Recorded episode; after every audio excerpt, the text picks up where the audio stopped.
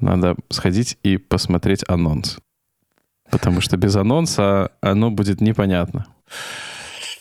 Да, мы целый год mm. готовились, и спустя год мы подготовились. Да, на всякий случай, для тех, кто не верит, мы пишемся 29 мая, воскресенье.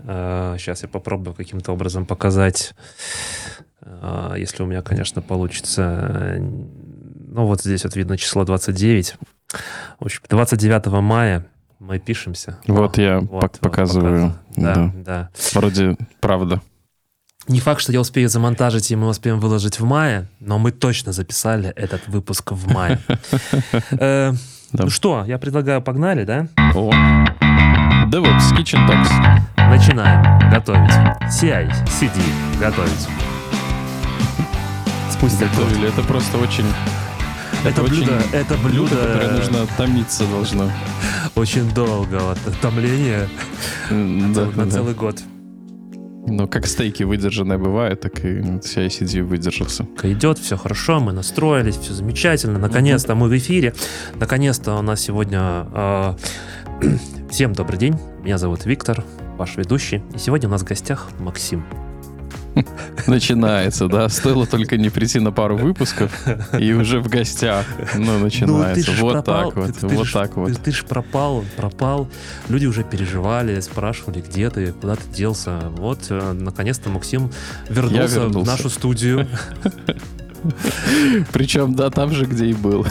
Там же, где и был, вернулся. Немножко помотало по миру, но вернулся там, где и был. Да, э, ну для тех, кто нас э, слушает только только слушает, не смотрит, крайне рекомендую. Впервые. Крайне рекомендую сегодняшний выпуск все-таки больше смотреть, потому что мы сегодня планируем то, что обещали год назад. И такой небольшой дисклеймер для тех, кто не видел анонс, ребята, пойдите посмотрите. По-моему, это было просто уморительно. Там Максим просто зажигал э, и делал все возможное, чтобы развеселить вас. Так вот.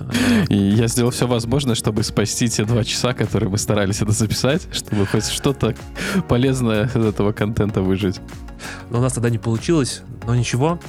Блюдо CI-CD нужно готовить долго, томить, и сегодняшний выпуск мы посвящаем CI-CD. Та-дам! Да, CI-CD, давайте разбираться.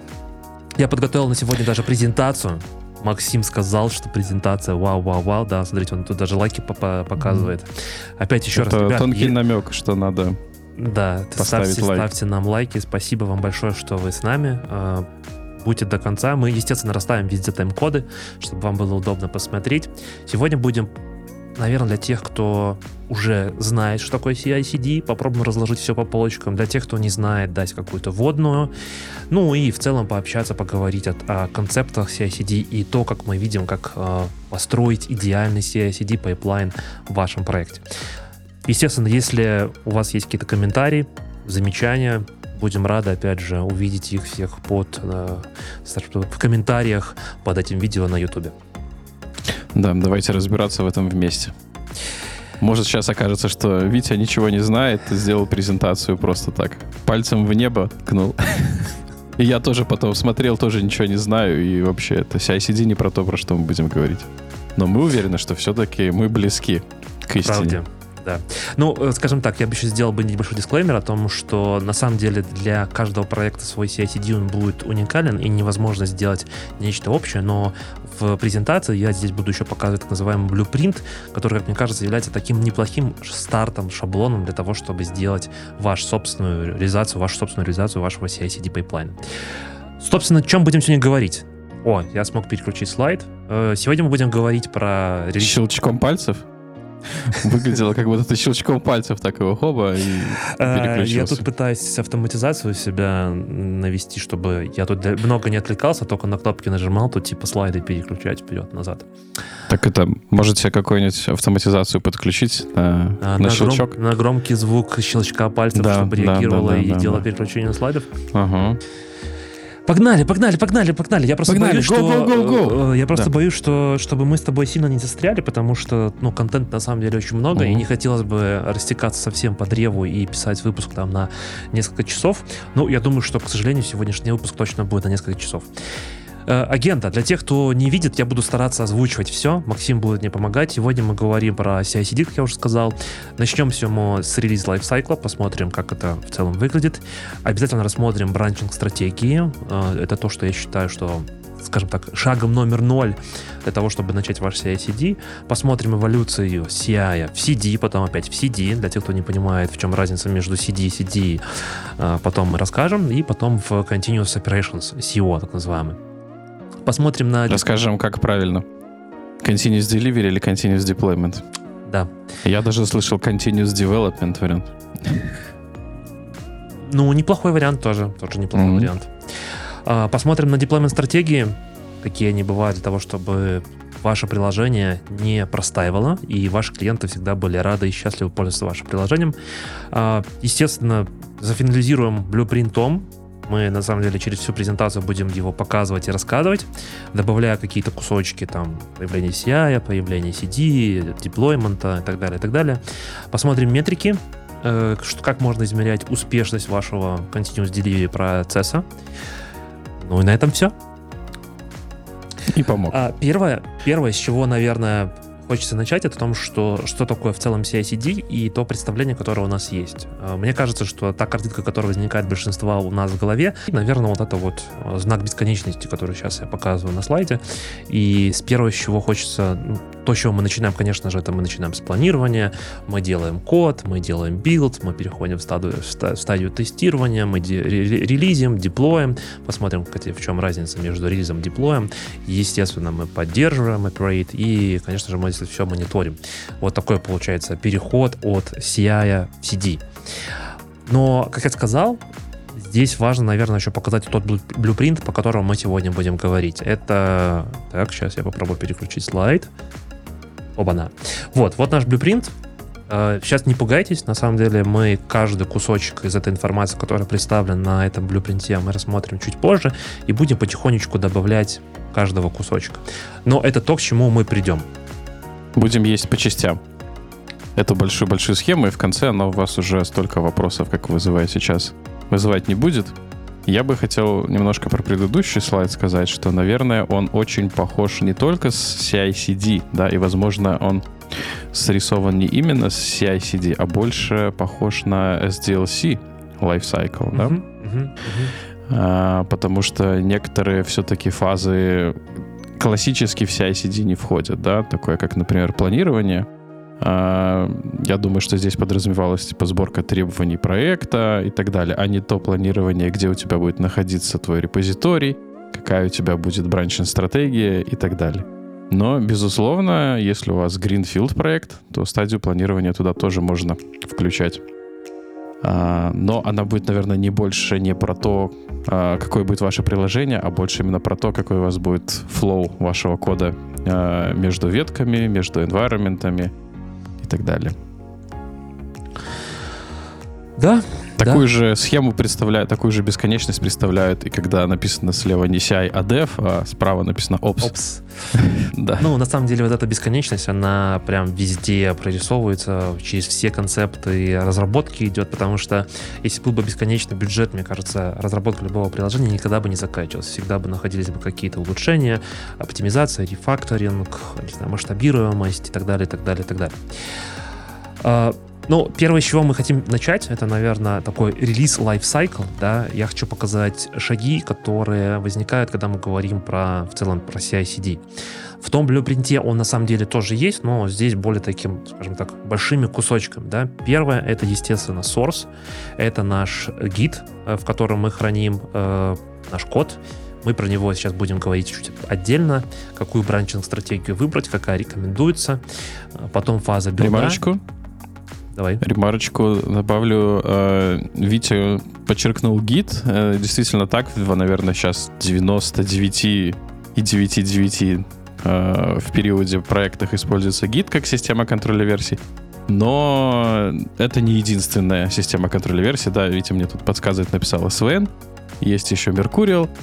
Uh, у них у всех есть свои особенности реализации. Uh, гид, наверное, завоевал популярность ввиду того, что там очень легко делать ветки. Э, очень легко эти ветки между собой мержить, и сейчас он, наверное, number one. Если на данный момент вы не знаете, только начинаете свой путь в DevOps и познаете CI-CD вместе с нами, э, не знаете, с какой системы контроля версии начать, то Git, безусловно, будет самым правильным решением. Вообще гид — это, скажем так, основа основ для любой IT-профессии, и без нее никуда, потому что так или иначе результат любого вашего продукта, скорее всего, это будет какой-то код, а код хранить нужно в системе контроля версий, и гид здесь будет, наверное, один из самых таких а, самым лучшим вариантом на текущий момент, самым распространенным, Но... Ну, самым легким и так далее. Да, я вот могу сказать, что, например, когда я пришел в DevOps лабораторию, а, про гид я ничего не знал. И мне казалось, что это прям, ну, очень сложно, что это вообще за странная концепция. Будь здоров. Что это за странная концепция? Какие-то ремоты, ориджины, что-то там, комит, чекаут, пуш, что вообще происходит? Почему мои файлы не отображаются на гитхабе, что я делаю не так? Но с течением времени все стало достаточно просто, и я думаю, что так с любым tool ом происходит. Первое время мы не понимаем, про что это такое, как с ним работать, но через энное количество часов ты такой, эх, Котня. Build. Продолжаем. Build. Э, здесь мы перейдем на фазу Continuous Integration э, и даже уже немножко поговорим про Continuous Delivery. В тесте, естественно, уже будет на, нас отправить в Continuous Delivery. Мы поговорим про Continuous Deployment, опять же, в нашем release lifecycle е, и посмотрим, как это все будет работать по итогу на продакшене, чтобы это поддерживать еще. Так называемый Даже продакшн поднимем? Даже продакшн поднимем. Ну, на самом деле, тесты у нас есть и на Continuous Integration только, да, и на Continuous Delivery частях. А, то есть тут стрелочку с Continuous Integration можно было чуть продлить. На, на слайде, наверное, не, не, не воспринимайте это как continuous integration заканчивается на build е. Да, это просто, чтобы отобразить последовательность. Мы расскажем, какие тесты лучше угу. всего запускать в какой фазе и в чем отличие. Вот э, просто не все понимают о том, что в чем разница между CI, например, и CD, когда CI должен заканчиваться, когда будет начинаться continuous delivery. Но, как я уже сказал, мы все 100% начнем с арца, да, мы начнем с наших бранчинг стратегии. А, бранчинг стратегия это... Я думаю, я думаю, вот здесь нужно поставить, остановить видео на паузу и поставить Вите лайк за анимацию. Потому что человек очень постарался, чтобы подсветить акцентами те части, про которые мы говорим. Не поленитесь. Спасибо. А, да, Первое на ум, что приходит лично мне, когда мы говорим про бранчинг-стратегию, это GitFlow. GitFlow на самом деле был разработан в 2010 году Винсентом Дрисоном. Э, не очень уверен, что я произношу корректно его фамилию и имя, но тем не менее, я, наверное, здесь хотел бы сделать акцент основной на когда этот эта branch стратегии была изобретена. Это 2010 год, уже 12 лет прошло. И на самом деле Винсент буквально пару лет назад добавил в свой блог о GitFlow о том, что он изначально проектировал эту branch стратегию для продуктов, которые будут доставляться в виде готового пакета. Как раньше, например, мы устанавливали софт, используя компакт-диски, например, да, или как сейчас мы устанавливаем какие-то standalone приложения, э, скачивая исходник, точнее не исходник, а уже готовые бинарники, устанавливая его у себя на компьютере компьютере. Сейчас, наверное, GitFlow не самый оптимальный вариант, если вы собираетесь э, внедрять некую бранч-стратегию у вас на проекте. Но мой опыт показывает, что э, его чаще всего у всех в голове это слово отложилось, и все стараются это реализовать. Но потом очень сильно запутываются, потому что, ну, я бы сказал бы, это непростая, э, непростая штука, потому что, во-первых, в ней нужно разобраться, в ней очень много веток, потом все путаются, эти ветки живут практически бесконечно, их забывают удалять и так далее, и так далее, и так далее. Ну, это вот то же самое, как мой опыт с гитом, да? То есть поначалу казалось, что все на самом деле очень сложно, но когда ты разберешься в том, как код должен перетекать из одной ветки в другую, то в целом все становится достаточно логично. Я согласен с тем, что веток действительно очень много, и нужно быть очень внимательным, когда ты э, из одной ветки должен не забыть, что тебе нужно смержиться обратно в одну ветку или смержиться еще в вышестоящую ветку, да с этим могут быть проблемы. Но в целом мне кажется, что особенно для 2010 года очень э, продуманная стратегия, хоть при этом э, она и не лишена какой-то избыточности. Э, но перед тем я бы хотел тебе как эксперту задать вопрос. А зачем вообще нам нужны бранчинг-стратегии? Потому что когда мы делаем разработку, да, э, есть такая штука о том, что мы уходим в фичи, которые у нас есть в бэклоге, условно. Чаще всего разработка идет какими-то циклами. Это могут быть спринты, это могут быть релизные циклы, например, там каждый квартал, каждый месяц, там, в зависимости от того, какой продукт и как мы выбрали, на, выбрали нашу релиз-стратегию. Но, тем не менее, для того, чтобы не мешать, скажем так, не все сваливают весь мусор, не работающий в единую точку, потому что концепт Continuous Integration это о том, чтобы мы в итогу, по итогу в нашем бранче, там, не знаю, develop мастере должны соединиться вместе, наша работа должна соединиться вместе. И то время, когда я делаю разработку, например, того, чтобы не мешать, например, добавляю, э, делать серьезные изменения, там, рефакторинг, или добавляю новые библиотеки для того, чтобы не мешать другим людям, я ухожу в так называемые фичи-бранчи. Вот я здесь нарисовал о том, что GitFlow, по сути, состоит из трех основных э, branch ей. Это develop, это релиз, э, с которого мы потом будем выливаться, и это мастер, где всегда находится максимально стабильный код. А, для чего вообще нужно branching стратегии, для чего нужны эти branch и? Потому чтобы мы вот а, в нашей фиче, вот, вот, вот в этой вот, да, я как девелопер, например, там, а, Вася, да, я начал разработку и не мешаю Пете. И только тогда, когда я закончу, я действительно готов эту фичу смержить в develop для того, чтобы синтегрироваться, я это делаю. Но в это время там Коля, а, Аня, Марина и другие разработчики продолжают делать свою работу в своих фичи-бранчах, не мешая, не сливаясь с нашим, условно, девелоп-бранчом. Надеюсь, объяснил. Да, да, я добавлю, наверное, это бранчинг стратегия это способ организации работы девелоперов чтобы, да, как Витя правильно заметил, чтобы они не мешали друг другу, и чтобы во всем этом э, хаосе кода, который они генерируют каждый день, была какая-то упорядоченность и структура, чтобы можно было четко проследить, как код от стадии идеи доходит до стадии продакшена. Вы знаете, что у вас там в мастере лежит код, который готов к деплою, в девелопе у вас возможно будет лежать код, который не работает, который нельзя отправлять на продакшн. Фича бранчах у вас будет, ну, 95% случаях нерабочий код, который не оттестирован и так далее. И когда человек приходит на проект, ему нужно объяснить, как люди работают, как команда взаимодействует. И тут на помощь приходит бранчинг стратегии. Если человек уже достаточно опытный, ему говорят, мы работаем по GitFlow, и он тогда знает, о, прекрасно, я тогда делаю от, отпочковываюсь от э, девелопа, делаю фичу бранчу, делаю pull реквестик его смотрят, он зальется в девелоп, после этого пойдет в релизную ветку, и из релизной ветки уже пойдет в мастер. То есть это способ организации работы для девелоперов и способ э, структурирования потока кода, если можно так сказать. А, Еще одна такая особенность в том, что в GitFlow на самом деле очень много вот этих вот а, branch ей дополнительных создано, да, то есть у нас есть релиз, а, в релизной ветке у нас может возникать так называемый branch на hotfix ы, когда мы, например, вылились уже в продакшн и обнаружили о том, что в продакшене есть проблема, мы делаем, отпочковываемся от релиза, делаем hotfix, потом, когда мы его завершили, нам обязательно нужно не забыть смержиться обратно в develop, естественно, в наш э, релиз, и, конечно же, нам нужно не забыть отправить это все еще в мастер. Ну и в этом есть какая-то своя проблема, потому что количество вот этих вот веток, их может быть огромное количество. И самая большая проблема в том, что те ветки, которые живут очень долго, они по итогу так и умирают не скажем так, не принося никакой пользы. Поэтому GitFlow на текущий момент, наверное, это не самый правильный вариант. Я бы предложил бы двигаться дальше, потому что, ну, все-таки если... Я вы... бы... Угу, давай. Капелюшечку сюда добавил, что Самая большая проблема даже не в том, что э, много веток, а в том, что эти ветки между собой нужно мержить. Да. И вот как только у тебя возникает необходимость мержить ветки, вот тут, во-первых, это временные затраты, потому что чаще всего ты просто так не мержишь, а кто-то должен посмотреть, э, что ты мержишь, потому что можно так намержить, что потом не вымержишь, если можно так сказать.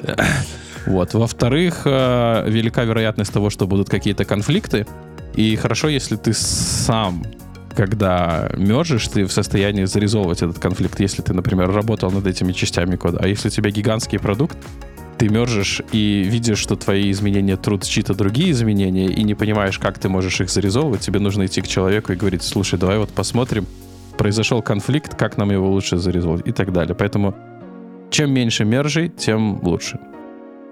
Поэтому мы переходим на следующую бранчинг-стратегию, в которой на самом деле меньшее уже количество э, мержей идет, но, тем не менее, наверное, я бы сказал, это, наверное, на текущий момент самое распространенное. Во-первых, потому что очень многие знакомы со словом GitHub, и следующее, если кто-то нас все-таки слушает в аудио, мы рассматриваем GitHub Flow, когда у нас, а, по сути, есть мастер или основная ветка, main, мастер, неважно как это называть, мы от нее, опять же, отпочковываемся, создаем свои какие-то фичи, а, и основная концепция того, что мы создаем pull реквесты наш мастер или main всегда в том состоянии, что чтобы отправить на продакшн, то есть это максимально стабильный э, код. Если мы вдруг нашли какую-то проблему, багу, основная задача максимально быстро это починить. Если у нас есть тоже какие-то баги и прочее, мы опять же отпочковываемся от нашего мейна мастера, решаем этот баг фикс, а обратно возвращаемся в мастер. Ну и основная концепция то, что мы движемся вот по одной прямой линии, это наш, наш мастер, а, и уже от него дальше там работаем со своими фичами. Опять же, это может быть большое количество фичей, то есть здесь не только один, там, например, кто-то еще уйдет, потом э, еще кто-то уйдет, еще кто-то уйдет, и мы с каждой фичей бранче будем в свое время работать, ну и потом, соответственно, возвращаться обратно, когда мы будем готовы э, это отправить в мастер. Да, я бы тут, наверное, добавил, что, э, возможно, не всем командам данная стратегия подойдет, потому что она подразумевает под собой определенный уровень maturity, э, как я это вижу. Допустим, если сравнивать с предыдущей, с GitFlow, то, скажем, у вас есть возможность накосячить, да? Вы можете как со стороны девов за, запушить не очень валидный код, так и со стороны DevOps DevOps инженеров не очень хорошо организовать свой CI и хорошо протестировать этот код, да, у вас еще будет запас того, чтобы где-то исправиться. Здесь же ветка мастер или main предполагает то, что код в ней должен быть рабочий на 100%. Поэтому quality чеки, которые а, должны быть выстроены к фича-бранчам, должны быть намного строже, четче и лучше, нежели это может быть на GitFlow, на ветке developer, которая, в принципе, допускает, что он, он может быть сломан. Это, конечно, тоже нехорошо, но, по крайней мере, это не так может повлиять на дальнейшие э, дальнейшие изменения кода, как это может повлиять в э, GitHub Flow стратегии. И последняя бранч стратегии, которую бы я бы рекомендовал бы рассмотреть и знакомиться, возможно, на подходе для вашей реализации, это Trunk Base. На самом деле она в последнее время все больше и больше приобретает популярности. Основная его как бы цель — это отличие от остальных — это создавать, опять же, фичи-бранчи, которые живут очень короткое время. То есть э, вот эта картинка взята на самом деле из официального сайта Trunkbase, и вот эти вот э, ответвления, да, вот те бранчи, которые мы создаем, они живут очень короткое время. То есть мы создали маленькую-маленькую фичу, быстро ее сделали и, за, и обратно отправили в транк. А что мы деплоим? Мы деплой создаем отдельные ветки, которые называем релизами. Здесь обратите внимание на то, что здесь есть название релиза, например, 12.1, потом 12.2. Про семантические версии мы тоже немножко поговорим, но буквально чуть-чуть попозже. А, опять же, еще раз повторюсь о том, что самая основная идея в том, что мы создаем очень коротко живущие бранчи в Trunkbase. И максимально часто мы возвращаемся в мастер, транк, опять же, неважно как называть, какую-то основную ветку, и уже от нее а, поддерживаем ее в максимально стабильном состоянии. Тоже это такая точка интеграции и стабильность для того, чтобы мы могли всегда взяв с мастера, быть уверен в том, что этот код рабочий. Пусть он не на продакшене, потому что, например, мы с релизной ветки отправляем в прод, да, например. Но, тем не менее, если человек заджонился в ту же команду, то, что Макс рассказывал, человек берет странка и знает о том, что этот код оттестирован, он рабочий и так далее. Э, так вот, если, например, э, мы обнаружили проблему в нашем продакшене, да, такое тоже возможно, никто не застрахован, то здесь применяется подход так называемых черепиков, когда мы в транке пофиксили эту проблему и какой-то конкретный комит, или может быть несколько комитов, если в этом необходимо, мы обратно отпочковываем, переносим это в нашу, в нашу релизную ветку. Э, крайне рекомендую знакомиться с возможностями Git а. Как Максим уже сказал о том, что на старте, может быть, немножко мозг ломается, не то понимание о том, что как он относительно работает, но я крайне рекомендую знакомиться с основными концептами Git а, cherry-pick один из них, да, там и так далее. Э, Все это очень скажем так, поможет и облегчит вам жизнь, когда вы будете дальше делать разработку или помогать, или постарать строить ваш CI/CD пайплайн. Да, да. Ну, если кратко, то при предыдущих стратегиях мы мержили ветку целиком. То есть ветка — это последовательность каких-то комитов. Мы брали комит с той ветки, которая у нас была фича, мы брали вет, э, комит с той ветки, которая у нас там develop, master или дали, и на основании этих двух комитов делали какой-то один. Когда мы делаем черепик, мы берем один какой-то конкретный комит, какие-то конкретные изменения, и только их переносим в ту ветку, которую мы указываем в качестве destination. А, и вот мне кажется, что trunk-based development, да, оно ближе всего а, по своей сути, по крайней мере, вот эта фраза, которую ты подчеркнул о том, что short living branches, она ближе к всего концепции uh, continuous integration, да? То, потому что continuous integration сам под собой, а он подразумевает, что интеграции кода между основной веткой и вашей рабочей, они очень частые. Uh, не то, что вы сегодня, там, допустим, понедельник, вы взяли задачу, отпочковались от мейна, сделали фича бранч, в пятницу закончили и залили ее назад. А, возможно, у вас на проекте так и происходит, и вы думаете, что у вас continuous integration, но на самом деле эта стратегия называется feature branches. А continuous integration подразумевает под собой, что а, обмен кодом происходит намного чаще, но, наверное, раз в день это максимум, а лучше раз в несколько часов. И все, опять-таки, для того, чтобы э, избавиться от возможных коллизий при мерж-реквестах. И то, чтобы ваш код был актуален. Я бы здесь mm-hmm. еще добавил о том, что в Trunkbase э, очень популярна такая штука, называется фича таглы. Э, мы уже про нее говорили в одном из наших выпусков. Ее идея заключается в том, что тот функционал, который не готов еще, скажем так, отправиться на продакшн, мы создаем некий рубильник, свич какой-то там, не знаю, флажочек а, в административной консоли, либо же, например, в конфиге каком-то, и выключаем функционал этот. То есть мы можем спокойно отправить это в транк.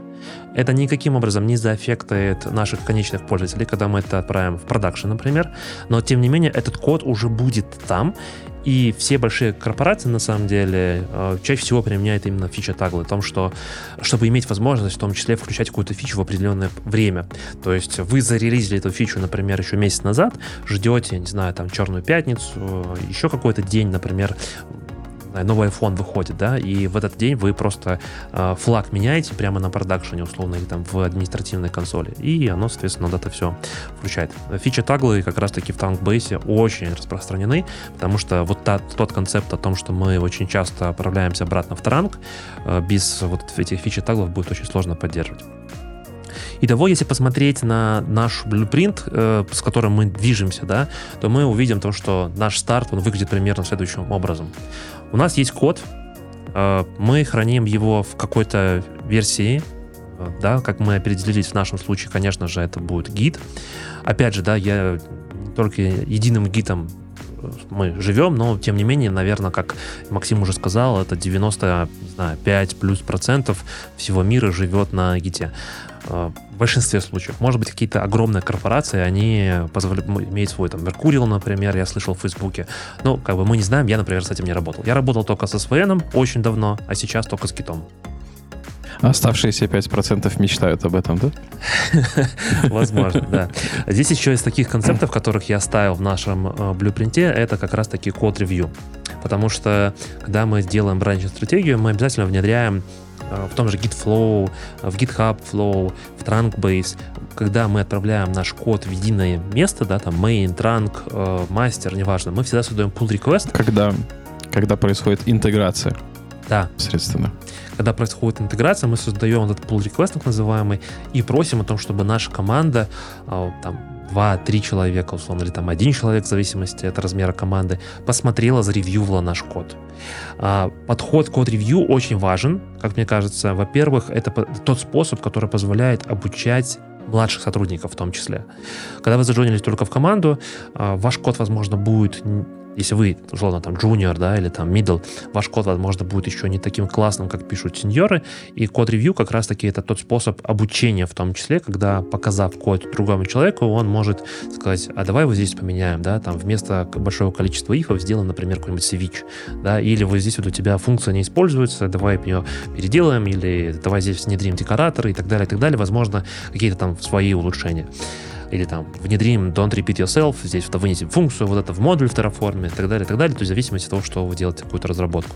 В общем, код ревью крайне важная штука, а, без нее ни одна бранчинг-стратегия, я считаю, на сегодняшний день не должна проходить. То есть э, не давать возможности мержить прямо в main мастер без код-ревью. Ну, я бы сказал, что все-таки тема достаточно горячая, потому что, несмотря на те плюсы, которые ты описал от процесса код-ревью, существуют еще и минусы. Например, э, код-ревью может стать очень большим ботлнеком. Да. А, поскольку, когда вы создаете pull request, э, для того, чаще всего для того, чтобы его смержить, нужен approve от э, ревьюверов. И этого апрува в некоторых проектах, в некоторых компаниях можно ждать очень достаточно долго. Э, вплоть до одного и до двух дней. Э, пос, а может даже и больше, да? И это уже удлиняет жизнь вашей ветки и тем самым нарушает принцип continuous integration, когда у вас должны быть частые э, фрикции, можно сказать у нас в эфире? Ну, по-моему, она очень хорошо сюда ложится, да? Частый обмен, э, обмен э, обновленным кодом э, между вашей веткой и мейном. Вот. Плюс, к тому же, не всегда, не всегда эти опрувы, они, скажем так, обоснованные, да, не всегда за этим стоит что-то большее, чем Ага, pull request approve. Да, то есть человеку нужно посмотреть ваш код, человеку нужно вникнуть, во-первых, во-первых, задачу, которую вы делаете, потому что, может быть, он о ней только слышал там краем, краем уха, сейчас погружен в свои задачи, ему надо переключиться, понять контекст вашей задачи.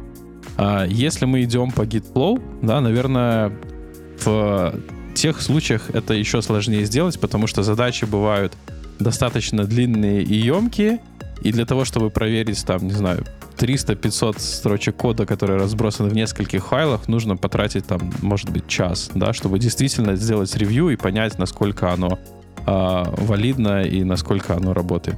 Поэтому чаще всего, к сожалению, несмотря на то, что Витя сказал, что это способ обучать инженеров, да, многие инженеры предпочитают не тратить свое время на то, чтобы качественно сделать ревью вашего кода, и они просто смотрят так, ага, вроде бы Вроде бы как все выглядит пристойно, никаких заметных косяков нет, хотя эти, в принципе, все косяки можно переложить на какие-то автоматические системы проверки. Approve. Или, как в известном ролике, как вот э, коллегу зовут? Бывшего коллегу, да, он же сейчас уже в режиссуру ушел.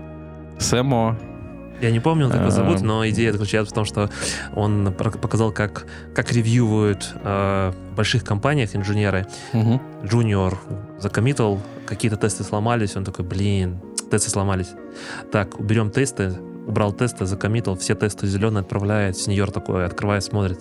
Я не понимаю, что здесь происходит. Тесты зеленые? Зеленые. Окей, approve.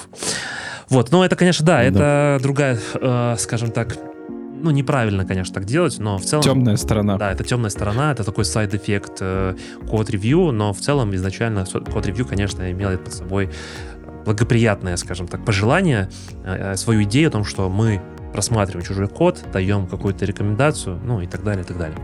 А вот как ты думаешь, можно ли полностью исключить код-ревью, переложив э, это на какие-то quality гейты, на проверки, на автоматизацию? То есть, допустим, там те же тесты, да, что у тебя покрытие стопроцентное, там, ну, близкое к стопроцентным. А, код линтинг, а, например, наложить на это. А, ну, сборка, естественно, что проходит, да, еще, может, еще какие-нибудь типы тестов. И код-ревью вообще как процесс тогда выкинуть. Я бы сказал бы и да, и нет одновременно. Почему нет? Потому что твой код может быть, ну, скажем так, не очень хорошего качества, и он не сможет э, твои чеки, они не смогут это выявить. Как я сказал о том, что код-ревью для меня это одна из основных его задач, это в том числе обучать команду. То есть я через код-ревью показываю, как лучше можно написать э, код, и в том числе обучать у других коллег. А автоматизация, она позволит тебе не принести в продакшн проблемы, это 100%, но не позволит тебе обучаться и писать твой код лучше, то есть развиваться именно как инженер. То есть если мы подходим с точки зрения того, что да, у нас не будет проблем на продакшене, там что-то упадет, но и даже и это тоже не всегда возможно, потому что мы ну, редко пишем автоматизацию, покрытие тестами, чтобы это все 100% случаев были покрыты, да? А, возможно, человек, который сделает ревью, он увидит там, ага, может быть, вот в этой ситуации будет что-то плохое, ну, условно. Ну, мы-то тесты с тобой вообще очень редко пишем. Не то, что доводить покрытие до 100%, да. Но я бы сказал, что ну, еще, да. еще дополнительный эффект от код-ревью может быть не только в том, что человек смотрит и обучается, да.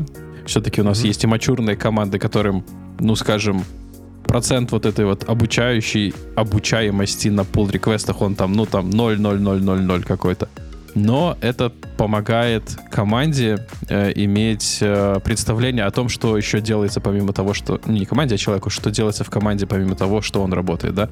Например, кто-то сделал какой-то класс или кто-то сделал какой-то интерфейс, и человек такой, ага, понятно, я в своей следующей задаче могу это сделать, то, ну, могу это переиспользовать. Поэтому это дает такой обзор еще на кодовую базу и на те возможности, которые она предоставляет. Да, во время код-ревью, то, что вот Макс правильно сказал, хорошая еще мысль о том, что если там э, много команд участвуют в процессе разработки, например, там фронтенд, бэкенд, э, разные сервисы, когда как мы работаем в микросервисной да, архитектуре, то код-ревью позволяет, а через код-ревью мы в том числе можем смотреть на весь проект целиком, да, то есть не только на тот маленький кусочек, с которым мы работаем, твоя же мысль, а, а больше, да, то есть на другие микросервисы, как они реализованы, и знать, что в этих микросервисах, например, как оно работает, как оно функционирует, там, не знаю, в случае девопсов, как, например, мы разворачиваем, подготавливаем инфраструктуру для другой части, возможно, там, большого нашего проекта, нашей системы огромной и так далее. Я предлагаю дальше, потому что на самом деле, мне кажется, да. мы очень можем так долго зависнуть на этом. Тут угу. любую тему, на самом деле, можно в отдельный выпуск писать и на очень долго. Угу. Следующее, про что я хотел поговорить, это семантические версии. И здесь в качестве примера я показал, как выглядит, например, версия, когда мы релизим Kubernetes да, в GitHub, всегда можно найти... Да, да, Максим, Прошлый да. пример мне больше нравился. Ну, я решил, э, чтобы у нас не было проблем, скажем так, я решил поменять слайд. А, Хорошо. Да. Вот. Э, а кто догадается, как, что было? Кто догадается, что было э, выбрано в предыдущей версии? Напишите в комментариях, как вы думаете, на что Витя сначала позарился, э, как э, пример для версионирования продукта. Скажу да, о том, это что... даже дает подсказку небольшую. Да, о том, что в этот продукт стало возможно им пользоваться с версии 1.5. Вот. Э, окей. Так вот, э, Kubernetes, да, то что, что мы здесь видим? Когда мы заходим, например, в GitHub, мы можем увидеть релизы, и вот, например, у Kubernetes есть два там последних релиза, которые состоялись буквально там пару дней назад. Э, стрелка тут немножко закрывает, по-моему, там вот это вот здесь видно, да, там три дня назад, этот, по-моему, там 4 дня. У нас есть основная версия, там V1, у нас есть потом после точки еще какая-то версия 24 и еще одна версия э, после второй точки. Это называется семантическая версия, и на самом деле есть прям отдельный сайт, где вы можете почитать и разобраться, что... Семан... Семантическое версионирование. Да, семантическое версионирование. А, можно почитать. Вот тут я на слайде привел основные ее концепты. Опять же, да, это то, что у нас есть, по сути, три основных э, три основных версии. Первая версия это наша мажорная, э, когда мы, например, делаем кардинальные изменения. Это как, э, наверное, для девопсов mm-hmm. больше всего будет понятно, когда Python переходил с версии 2 на 3, а то, что работало в версии 2, не всегда работало в версии 3. Э, Может, есть, слышали такое словосочетание, как breaking change? Да. Ломающие изменения. Здесь в качестве примера расписывается о том, что мы делаем несовместимые API change. А, чаще всего, когда мы говорим про микросервисную архитектуру, мы представляем некий сервис, он работает, скорее всего, по API, и, возможно, там с версии 2 или там с версии 1 с перехода на версию 2, та схема, с которой мы работали в API, уже версии 2, 2 возможно, не будет работать. Так, например, в том же Terraform, как мы там обсуждали пару выпусков назад, изменилась API у AWS, и какие-то модули перестали работать. Поэтому не забывайте всегда а, закреплять ваши версии ваших модулей. Не используйте всегда latest версию в Docker имиджах. Это крайне не рекомендуется, потому что когда мажорная версия поменяется, скорее всего, скорее всего, там 90 процентов и более, что-то, какие-то изменения пришли, которые сломают ваш текущий функционал. Вторая версия У меня есть прям, прям горячий давай. пример. Давай, есть прям давай, горячий давай. пример. Uh, у меня на проекте есть скрипт на PowerShell, который грубо говоря, обращается в AD и достает оттуда application ID. Mm-hmm. скрипт работал, все прекрасно, все замечательно, никаких проблем нету. А, к нам приходит новый, э, новый newcomer, э, и он начинает онбординг. А онбординг у нас обычно начинается с того, что, ну вот, тебе набор скриптов, набор пайплайнов. Подними environment с нуля, э, запровижени его, поставь туда application, и все у тебя будет хорошо. Э, он говорит, окей, начинает запускать, и там, не знаю, через пару часов приходит и говорит, что типа, похоже, я нашел у тебя баг, да, и показывает мне скриншот, у него вместо там application ID он делает выборку из базы просто PowerShell командлетами, и там написано app ID и не работает, типа, да, то есть было application ID, а показывает app ID. Угу. Я открываю свою там, типа, ну, у себя, делаю все то же самое, у меня показывает application ID. Я ему говорю, слушай, ну, как бы, типа, все работает, все нормально. Он говорит, типа, а какая у тебя версия модуля? Я смотрю, у меня версия модуля 3.9, а у него версия модуля 5.6, последняя, да. Э, поэтому стоит иногда обращать внимание на версионирование не, не иногда, а стоит всегда обращать внимание всегда. на версионирование и быть готовым mm-hmm. потому что мажорная версия, она, ну, очень вероятно то, что она может сломать. Минор, минорная версия, скорее всего, не сломает, а то есть будет совместима с обратной версией, то есть мы в течение жизненного цикла, например, версии 1 э, не ломаем, не делаем каких-то изменений, которые полностью сломают, опять же, да, в качестве примера Python 2, Python 3, э, что еще можно тут привести в качестве примера? Даже не знаю. Ну, я думаю, что нам слушатели в комментариях нам напишут. И третье. Э, третье, это у нас, конечно, это патч. Это, возможно, может быть как в качестве э, да, фиксов наших багов, да. Есть еще такой формат о том, что после патча мы добавляем плюс еще, например, билд, э, билд номер билда просто, да. Либо же кто-то добавляет э, хэш, а, того комита, с которого была сделана сборка данного а, пакета. Для чего нужно вот этот, этот git хэш комита? Для того, чтобы иметь traceability, да, понимать о том, что да, вот в этом git комите мы очень быстро и легко сможем найти. В случае, например, ага, я понимаю о том, что там текущая версия моего э, проекта, там, не знаю, 1.24, как там у того же Kubernetes 2 и git, там, не знаю, 6.7 BAC, да, например, я понимаю о том, что вот этот комит я могу быстро открыть, посмотреть по истории, во-первых, понять, где это находится, ну, с точки зрения истории комитов а, и гита, ну, а во-вторых, как бы понимать о том, что, ага, именно вот здесь вот есть какая-то проблема, а, именно вот в этой э, точке, потому что не всегда м- скажем так, не все делают теги для, для своей гид-версии, да, я крайне тоже рекомендую делать о том, что вот у вас есть версия там, опять же, да, там 2 5.6, и вы это отправляете в историю вашего э, гита в качестве тега для того, чтобы иметь понимание того, что где вы находитесь, да, а с точки зрения э, версии вашего продукта и то, что находится у вас в гите. Крайне вот прям вот must-have но не все это делают, поэтому вот когда добавите в том числе для версии git хэша, это будет замечательно. Да, все так. Ну, иногда на сайт тоже заходишь, и там где-нибудь в верхнем правом, в нижнем правом углу написано version, двоеточие, там 2, 3, 4, например, да, и вот часть с билдом, иногда она тоже присутствует, э, иногда присутствует тоже часть с хэшем комита. Это просто позволяет вам в случае того, если что-то произошло не так, намного быстрее определить, какая именно версия, какой именно артефакт у вас. Сначала какой именно артефакт задеплоен, а потом какая версия кода а, у вас к этому артефакту привела, и из какого кода был собран этот артефакт. Ну вот, мы движемся дальше. Мы рассмотрели с вами source полностью, да, то есть э, вот эта часть у нас уже покрыта. Теперь мы движемся в build. И вот видишь, Максим, так, Continuous Integration я взял build и в том числе э, осветил, подсветил. Так, да, подсветил о том, что здесь будут в том числе тоже и тесты. Что такое Continuous Integration? Долго двигались к этому, да, но мы такие пришли. А в твоем понимании, Макс, что такое Continuous Integration? А, в моем понимании Continuous Integration — это практика, которая позволяет удостовериться в том, что а, код, который разрабатывают разные команды девелоперов, он рабочий. Но это если совсем high-level, да. Если чуть-чуть углубиться внутрь, то это практика, которая э, добавляет процессы, такие как интеграция э, кода между ветками. Э, есть какая-то основная ветка, в нее мы постоянно добавляем код, который только что разработан.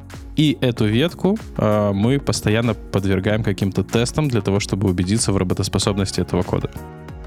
Возможно, не совсем звучит как определение, но, возможно, в таком формате оно более понятно. Я бы здесь сказал, и... что Угу. Sorry, я бы еще доба- добавил... Давай, давай, давай, давай, давай, давай, я потом... Да, да, да. А, моя мысль не закончилась. Помимо того, что мы протестировали, мы получаем на выходе какой-то готовый к дальнейшему деплойменту артефакт. Самая, самая важная часть Continuous Integration. И девелопер еще получит фидбэк о том, молодец он или не молодец. Ну, да, я полностью с тобой согласен. Может, ты э, красивее обернешь вот эту э, фразу, красивее закрутишь? Я, я, возможно, чуть по-другому просто скажу. Основная идея Continuous Integration о том, чтобы мы соединили результаты работы людей. Здесь именно интеграция человеческих э, человеков, их труда, возможно, и так далее. Поэтому здесь на этой небольшой схемке у нас есть три компонента, по сути, да, это разработчик, и ну, их, конечно же, будет множество. Мы отправили это в центральную репозиторию, и на самом деле э, центральная репозитория это тоже уже тот момент, когда мы делаем интеграцию. То есть мы смержили уже вот этот процесс мержа, это уже есть начало нашего continuous integration. Мы запустили какие-то чеки, чаще всего это просто билд о том, что мы можем скомпилировать, например, такие языки программирования, как .NET, Java, Go, компилируются, да, то есть все зависимости есть, не работать на моей машине, где я установил все возможные библиотеки, а работать там где-то на каком-то конкретном э, билд-сервере. Я запустил какие-то тесты, чаще всего это юнит-тесты, и получил фидбэк быстро о том, что, э, да, мой код теперь синтегрирован с общим кодом, результатом работы других людей э, тесты пройдены, и они не сломали, скажем так, вот этот артефакт, который в последующем можно отправлять. Здесь вот я даже вот подсветил, да, основные действия, это, конечно же, соединение мерж нашего кода с остальным и максимально быстрый фидбэк, получение о том, что есть какие-то баги, э, возможно, там найдены через юнит-тесты, ну, на Continuous Integration, скорее всего, только юнит-тесты а, с быстрым таким фидбэк-лупом. Это основная задача Continuous Integration. Ну, бывает, что и, и билд зафейлился тоже. Да, да. Локально работает, а вот на удаленной системе не работает. Такое тоже бывает. Ну, вот если засуммировать, вот как бы те цели, которые перед собой ставит Continuous Integration, они как раз-таки вот э, таким образом звучат о том, что мы, во-первых, автоматически делаем сборку, как только появился новый код. Мы запускаем э, билд и тест-процесс, э, тест этого нашего кода. Мы подготавливаем артефакт для того, чтобы в последующем его деплоить. Да? И важно о том, что когда мы дальше будем говорить, этот артефакт проходит все этапы последующего деплоймента. Очень плохо создавать новый артефакт, когда вы от environment переходите к другому environment. Скорее всего, это уже у вас не очень хороший CI-CD процесс построен. Ну и вот feedback loop это очень важно. Билд зафейлился, просто не собирается, да, чтобы не было такого, том, что работает на моей машине. А, примерно так. Четыре основных пункта. Автоматизация, билд-тест, артефакт, feedback loop. Да, да. Я бы тут, может быть, докопался бы к первому пункту, как мы с тобой докапывались на летучке. Согласен. О том, что не всегда это именно новый билд у нас триггерит, э, точнее, новый код триггерит билд, потому что зачастую, я думаю, слушатели согласятся и зрители с том, что все-таки у нас CI начинается, когда мы создаем pull request именно, да? Pull request — это такая абстракция гита, как бы в гите в самом изначально нет такой концепции, как pull request. Это уже изобретено удаленными репозиториями, такими как GitHub, GitLab, где он уже называется merge request, что, наверное, все-таки более правильно. А, потому что мы мержим изменения. Вот, когда мы его создаем, тогда непосредственно у нас обычно стартует CI, и он это проверяет локально перед тем, как мы действительно замержимся, и, чтобы нам не сломать нашу основную ветку и потом не принимать какие-то восстановительные действия. Поэтому не всегда именно с нового кода что-то автоматически триггерится, но можно делать это на уровень ниже, как мы в ходе брейншторминга выяснили, что можно это делать на каждый комит вашей фича-бранчей, тогда у вас будет прям 99,9 вероятность того, что вы отловите прям вот супер рано какие-то плохие изменения в коде. Про что здесь Максим говорит? Видим... О том, что это то, что э, чаще всего CI настроен на какую-то центральную ветку, да? Помните, вот мы с вами говорили о том, что у нас есть main, да, или там мастер, и мы непосредственно запускаем CI э, в наш вот этот наш build процесс э, с тестами уже на вот этой э, главной ветки, да. Я говорил о том, что хороший CI-CD процесс построен таким образом, то, что когда я отпочковал, создал свою фичу бранчу, на каждое мои изменения я могу получать результаты тоже моего CI. То есть э, Jenkins, либо там GitLab, либо еще какой-то инструмент, про тулы мы чуть позже поговорим, конечно же, он запустил тоже билд, запустил тесты, и я прекрасно понимаю о том, что вот финал моей работы, например, вот, вот он находится вот здесь вот, да, а, я смотрю там, например, coverage моих тестов, я смотрю о том, что ничего там не сломалось, я вижу результат билда, я вижу артефакт, я могу его локально, например, задеплоить или, не знаю, в свой какой-то а-ля dev environment отдельно изолированный. Все это есть, ну, то есть как бы полноценно работающий CI в моей ветке тоже работает. А, ну, Макс говорит о том, что чаще всего, конечно же, вот здесь вот это создается, да, в мейне. Я согласен, но тем не менее вы можете реализовать, ну, я рекомендую, если у вас а, бранчи, а, сложный проект, бранчи могут жить тоже какое-то время, если у вас не транк-бейс, то в этой ситуации, конечно, создание CI а, для отдельных веток имеет, скажем так, make sense абсолютно. Если у вас, конечно, время и мощности позволяют. Да. И если мы опять же перенесемся на наш blueprint, то теперь мы видим уже появившиеся новые наши компоненты, да. Мы уже, у нас был код, да, мы про него уже поговорили, мы поговорили про код ревью. А, это был непосредственно бранчинг, стратегия, разбор. Теперь, как вы видите, у нас уже появился, во-первых, компонент так называемый CI дашборд. У нас появился CI-CD ну, на текущий момент это CI build сервер, на котором происходит. Также в процессе подготовки мы с Максом спорили о том, что во время интервью есть такой очень скользкий вопрос, я бы так назвал бы. Можно ли назвать CI, если у каждого разработчика локально происходит процесс CI, а именно это билдование, это запуск тестов, это подготовка артефакта. А... Ну, по факту каждый разработчик это делает у себя все-таки перед тем, как запушить. Ну, обычно ты пытаешься собрать у себя и запустить тесты, э, юнит-тесты на своей машине. Я думаю, что до 100% нормальных разработчиков это делают. Да, во-первых, потому что юнит-тесты иногда бывает так, что они занимают какое-то большое время, и в качестве оптимизации, например, вашего билд-процесса вы можете положить эту задачу на работу э, той машины, с которой происходит разработка. И уже результаты этих юнит-тестов, например, отправлять во время не знаю, там, мержа, возможно, еще что-то. То есть как, как вы там уже построите, потому что, может быть, тесты занимают слишком много времени. А, здесь у нас появился код-анализ, мы сейчас тоже, по-моему, про него поговорим, да, а, у нас появился в целом так называемый quality gate, да, вот, вот дальше на всех слайдах и таких, ну, скажем так, всех остальных этапах я буду добавлять вот этот вот QG, это quality gate, а, на базе которого мы принимаем решение о том, что да, я готов двигаться дальше, и как вы видите, здесь двигаться дальше, это значит создать артефакт. А, что это значит? Например, у меня юнит-тесты не прошли, я не буду создавать артефакт. У меня билд сфейлился, я не буду создавать артефакт. У меня не прошел код-анализ, сейчас поговорим, что это такое, я не буду создавать артефакт. То есть вот, вот эта штука, она очень важна, и она будет дальше у нас присутствовать, в том числе, когда мы будем переходить с environment на другой environment.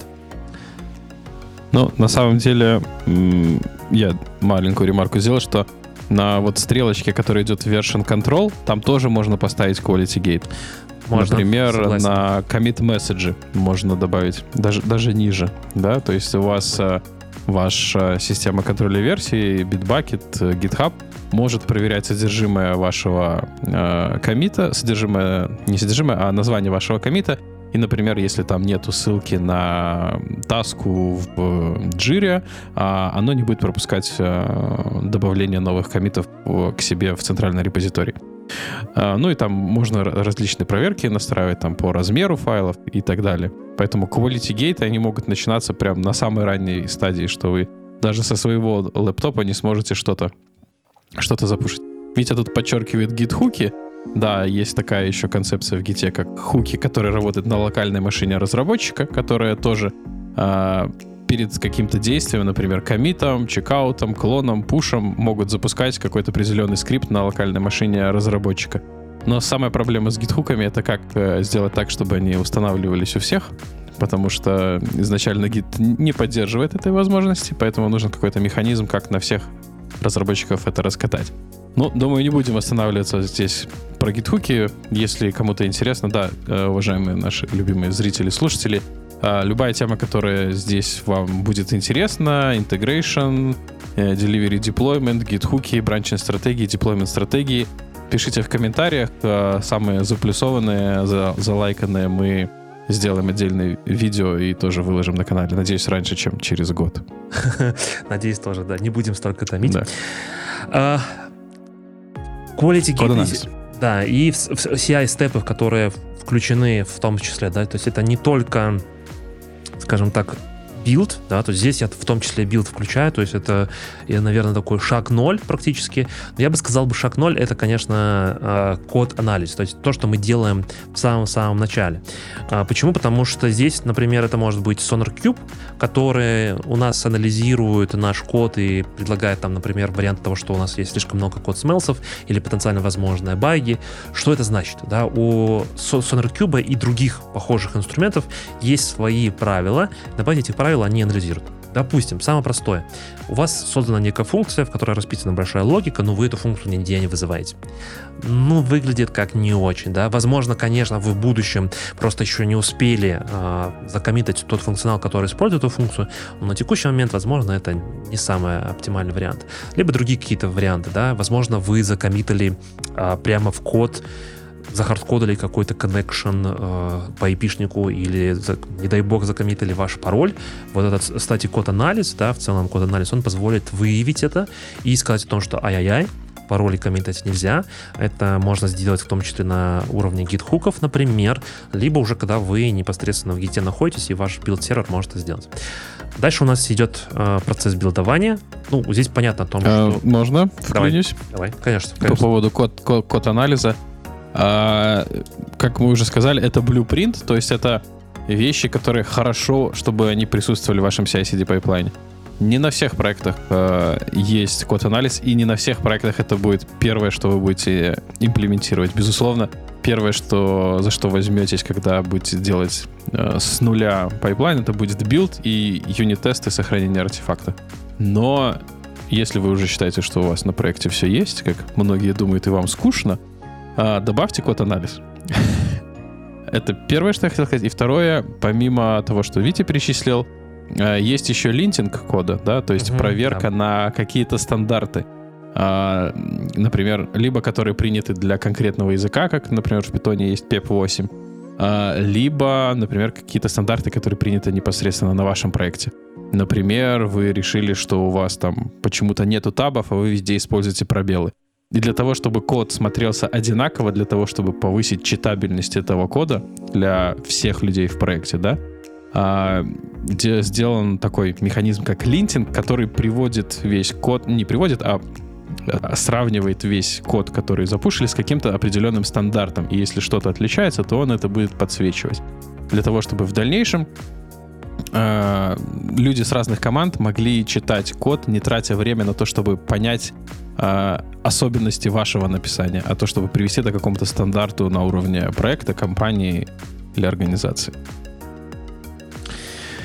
Да, э, следующим этапом у нас, конечно, идет build. Кто-то тут скажет о том, что, ну, если я пишу на не интерпретируемом языке, например, типа Python, зачем мне делать build? Но есть же и другие языки, например, Java, .NET, э, Go, которые нам необходимо э, собрать и посмотреть о том, что все хорошо работает, да? То, что процесс Зачем сборки... мне Зачем мне делать CI, я просто сделаю git pull на продакшене. Да, да, да, да, да. Прям скопирую, вставлю. Все, все так будет работать. Но на самом деле build процесс очень важен. Э, здесь э, после него, опять же, да, то есть можно запускать на самом деле в каких-то ситуациях unit-тесты и раньше build'а. Э, но в моей практике чаще всего сначала мы делаем build, да, там, скажем так, шагом один после шага 0, который, ну, скажем так, не must-have на самом старте, но крайне рекомендуемый, да, там типа в виде линтеров, плюс другие код-аналитические системы. Второе — это юнит-тесты. Если ваши программисты не пишут юнит-тесты, это очень плохо. Поговорите с ними, расскажите, что нужно их писать. А, и третье — Расскажите это... про, про тест-driven development. Да, да, да, да. Очень коротко, что такое юнит-тест для тех, кто не понимает. Например, вы пишете функцию. Э, функция делает суммирование двух чисел. Например, там А и Б. Э, вы знаете логику вашей функции. Ну вот мы делаем просто сумму. Передаете на вход этой функции два числа, например, 2 и 3. И вы точно знаете, что на выходе должно получиться число 5. Ну, как бы ожидаемо, да? 2 плюс 3 будет 5. Но вдруг вы что-то поменяли в вашей функции, и теперь у вас на выходе получается число 6. Естественно, это неправильно, и как бы мы фейлим наш юнит-тест. Это самое простое, как бы, понимание того, что такое юнит-тест, но я думаю, вы поняли логику. Еще важно в том, что юнит-тесты — это те тесты, которые не требуют интеграции с другими э, штуками. Даже вплоть до того, что некоторые говорят о том, что юнит-тесты не должны ничего писать файловую систему. Если вам необходимо для юнит-тестов connection к базе данных, получение данных каких-то, или к другому сервису, third party или микросервису, то, скорее всего, вы уже пишете не unit-тесты, а интеграционные тесты. Мы про них поговорим чуть позже. Unit-тесты, они, скажем так, standalone независимый, то есть я взял мой микросервис, взял свою логику и могу полностью его протестировать.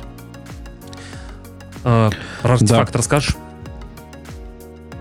А, да, после того, как вы успешно собрали свой код, после того, как вы провели код-анализ, linting, после того, как вы провели а, юнит-тесты, и у вас все зеленое до сих пор, а, это значит, э, что вы близки к победе, и пора ваш собранный бинарный артефакт, а, такой как если это Java, то это Jarka, если это .NET, то это либо DLL, либо экзешники. Вот. А, и в принципе у вас уже артефакт готов, его можно э, пушить в систему э, Artifactory, Nexus или что-нибудь наподобие того.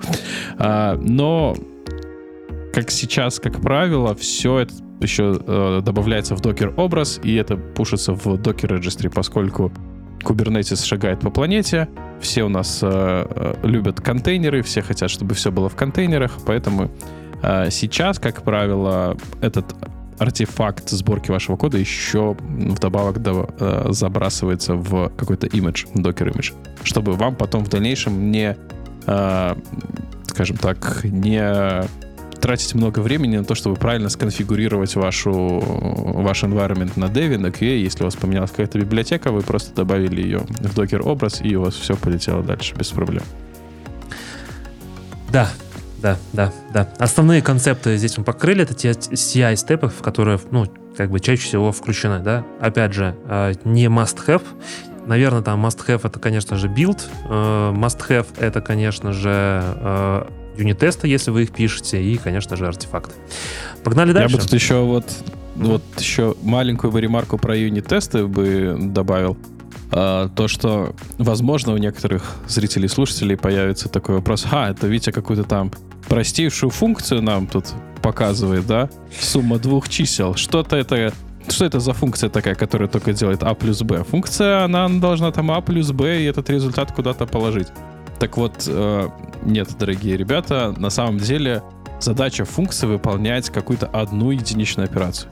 Если у вас функция делает сразу несколько, например, идет на API, забирает JSON, его парсит, и из этого распаршенного забирает какое-то значение, потом его анализирует, и на базе этого анализа делает какое-то действие, это плохая функция. А, потому что функция должна быть атомарная.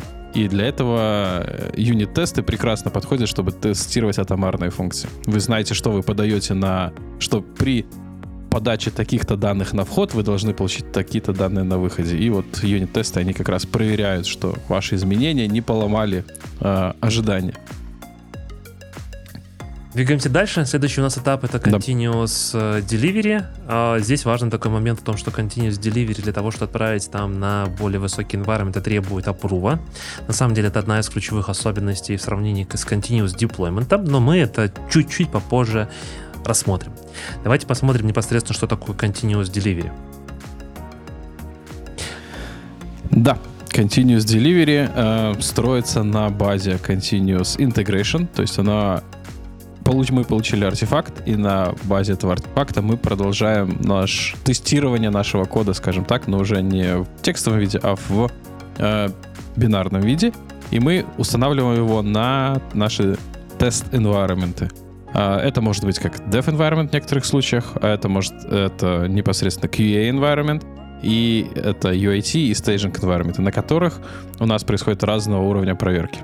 А, Иногда эти environment не схлопнуты в один, потому что не у всех проектах есть э, ресурсы и возможности поддерживать э, большое количество environment.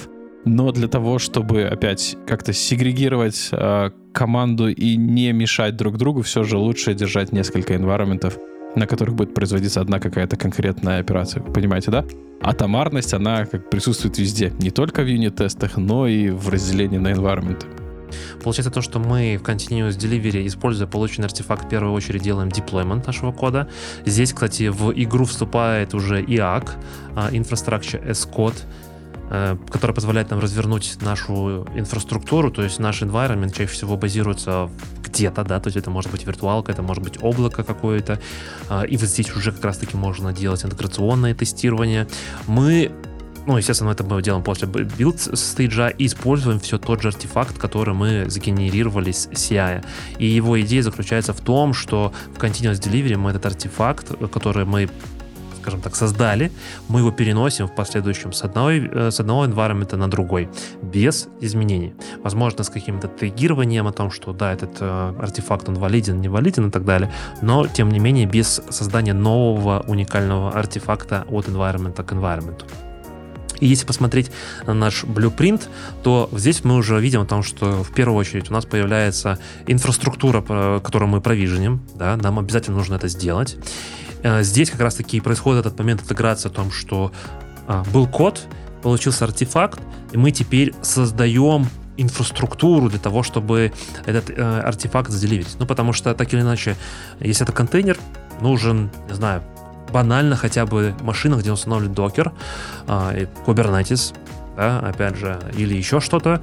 Если это просто виртуальная машина, развернуть виртуалку, подготовить ее, да, настроить. Например, она должна быть в домене, если это, например, Windows машина или еще что-то. Это вот этот процесс, когда мы подготавливаем наш может быть, не dev, да, возможно, в вашей ситуации вы называете dev, это то, что находится на локальной машине у человека, конечного, э, у разработчика. Возможно, это будет называться ваша ситуация там QA, но тем не менее, это какой-то уже environment, куда мы создаем нашу инфраструктуру. А, и здесь мы уже запускаем наши интеграционные тесты, здесь мы можем запускать наши UI-тесты. А, это одна часть, да. Я специально разбил на два слайда, о том, что это вот именно тот тот момент, когда мы переходим с CI в CD, то есть появился не, некая инфраструктура, которой предоставляется доступ к нашим, например, QA-инженерам, а, клиенту, например, для того, чтобы он мог пойти посмотреть, как работает новый функционал. А, например, вы делаете какой-то MVP, и вы еще не знаете, насколько будет валидна та или на тот или иной а, та или иная фича, например, да, и вы вот уже на деве там на QA даете возможность пощупать. Но CI-CD, ну, в целом CD, да, он базируется на том, что вы переходите от одного environment к другому. Ну, и здесь уже, как я сказал, возможно, появляется ваш... Две, две копейки вставлю Давай. перед тем, как мы поехали в QA IT, вот на этом вот infrastructure provisioning. Потому что я думаю, что у многих мог возникнуть какой-то когнитивный диссонанс э, в данном случае, что а как это так? Мы вот запушили артефакт и начинаем создавать какую-то инфраструктуру.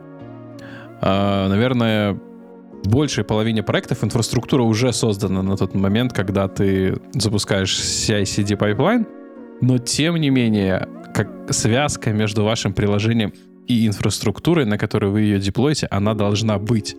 Потому что есть какие-то dependency, есть какие-то необходимые библиотеки, которые нужно установить. Там, ну, если мы говорим про контейнеры, это, конечно же, нивелируется э, за счет того, что у нас изолированная среда.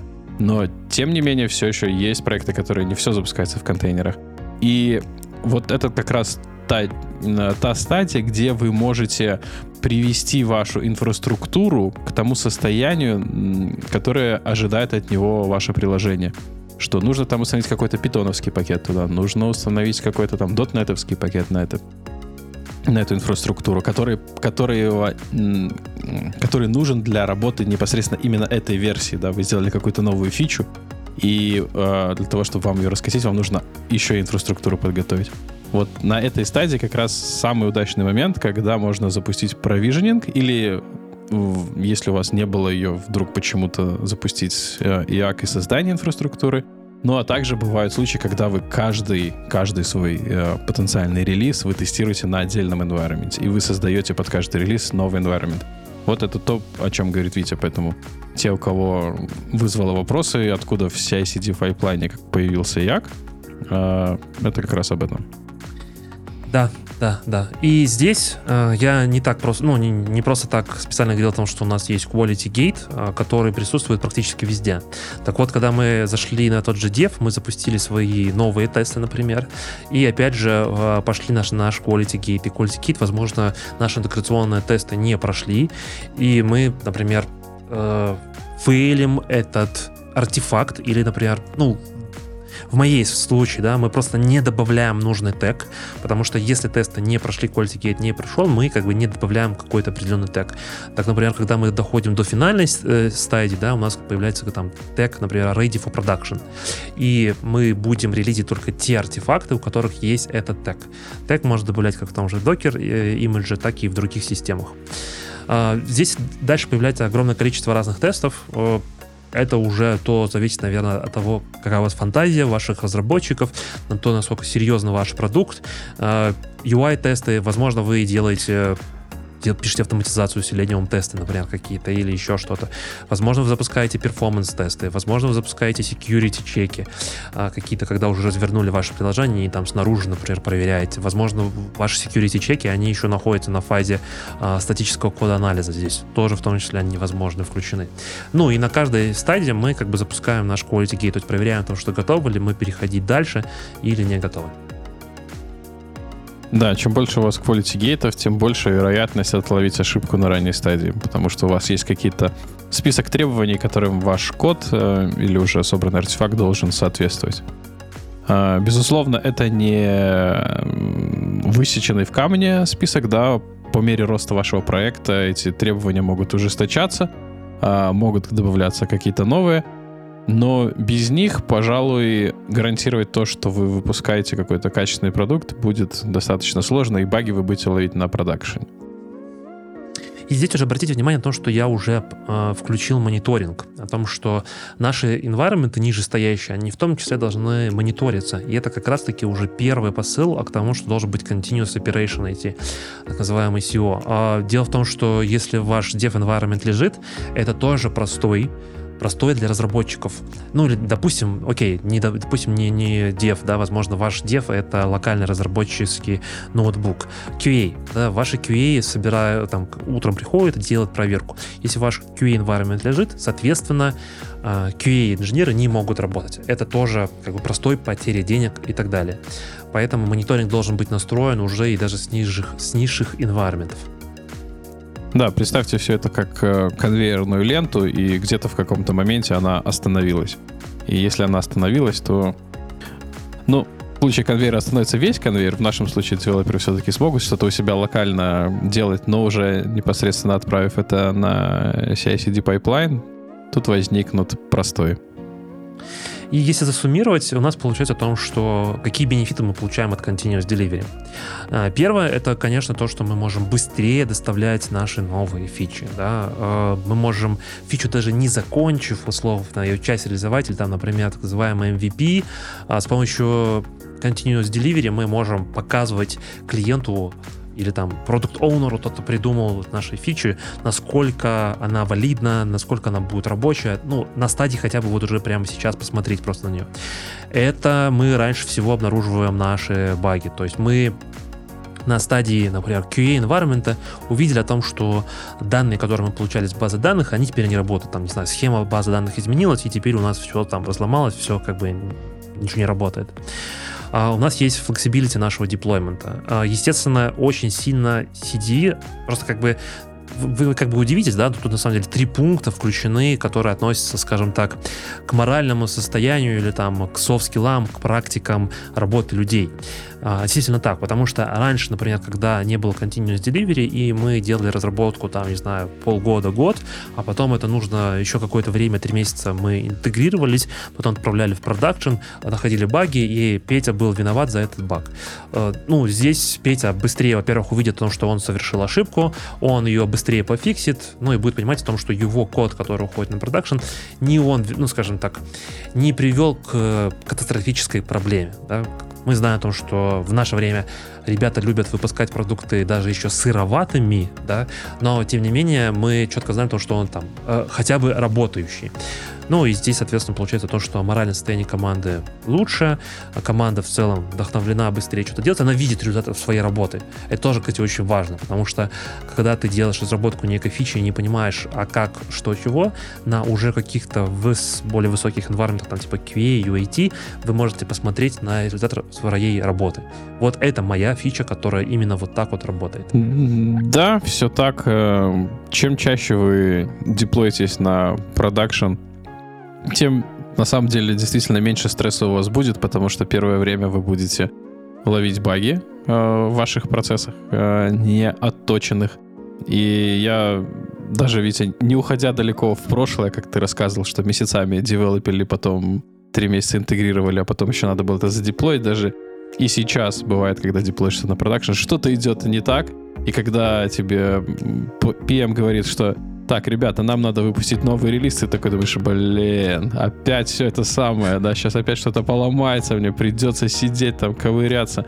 Но чем чаще да, это начнем. происходит, да, да, чем чаще это происходит, тем больше ты фиксишь вот эти проблемы в процессах, и тем глаже этот процесс будет происходить каждый раз. Поэтому частые релизы — это хорошо тем проще находить ошибки, э, быстрее к ним адаптироваться и так далее. И быстрее их фиксить, потому что так у тебя, если релиз раз в полгода, ты такой, ну ладно, в технический долг скину это, а потом прошло полгода, и ты такой, блин, я так и не пофиксил. Опять буду делать теперь это руками все. По нашему релиз лайфсайклу мы движемся дальше, и уже сейчас мы находимся на Continuous Deployment, то есть наша следующая фаза. И здесь постараемся, наверное, коротко ответить, в чем же разница между Continuous Delivery и Continuous Deployment. Во-первых, в Continuous э, Deployment мы автоматически деплоим наши изменения на более высокие environment.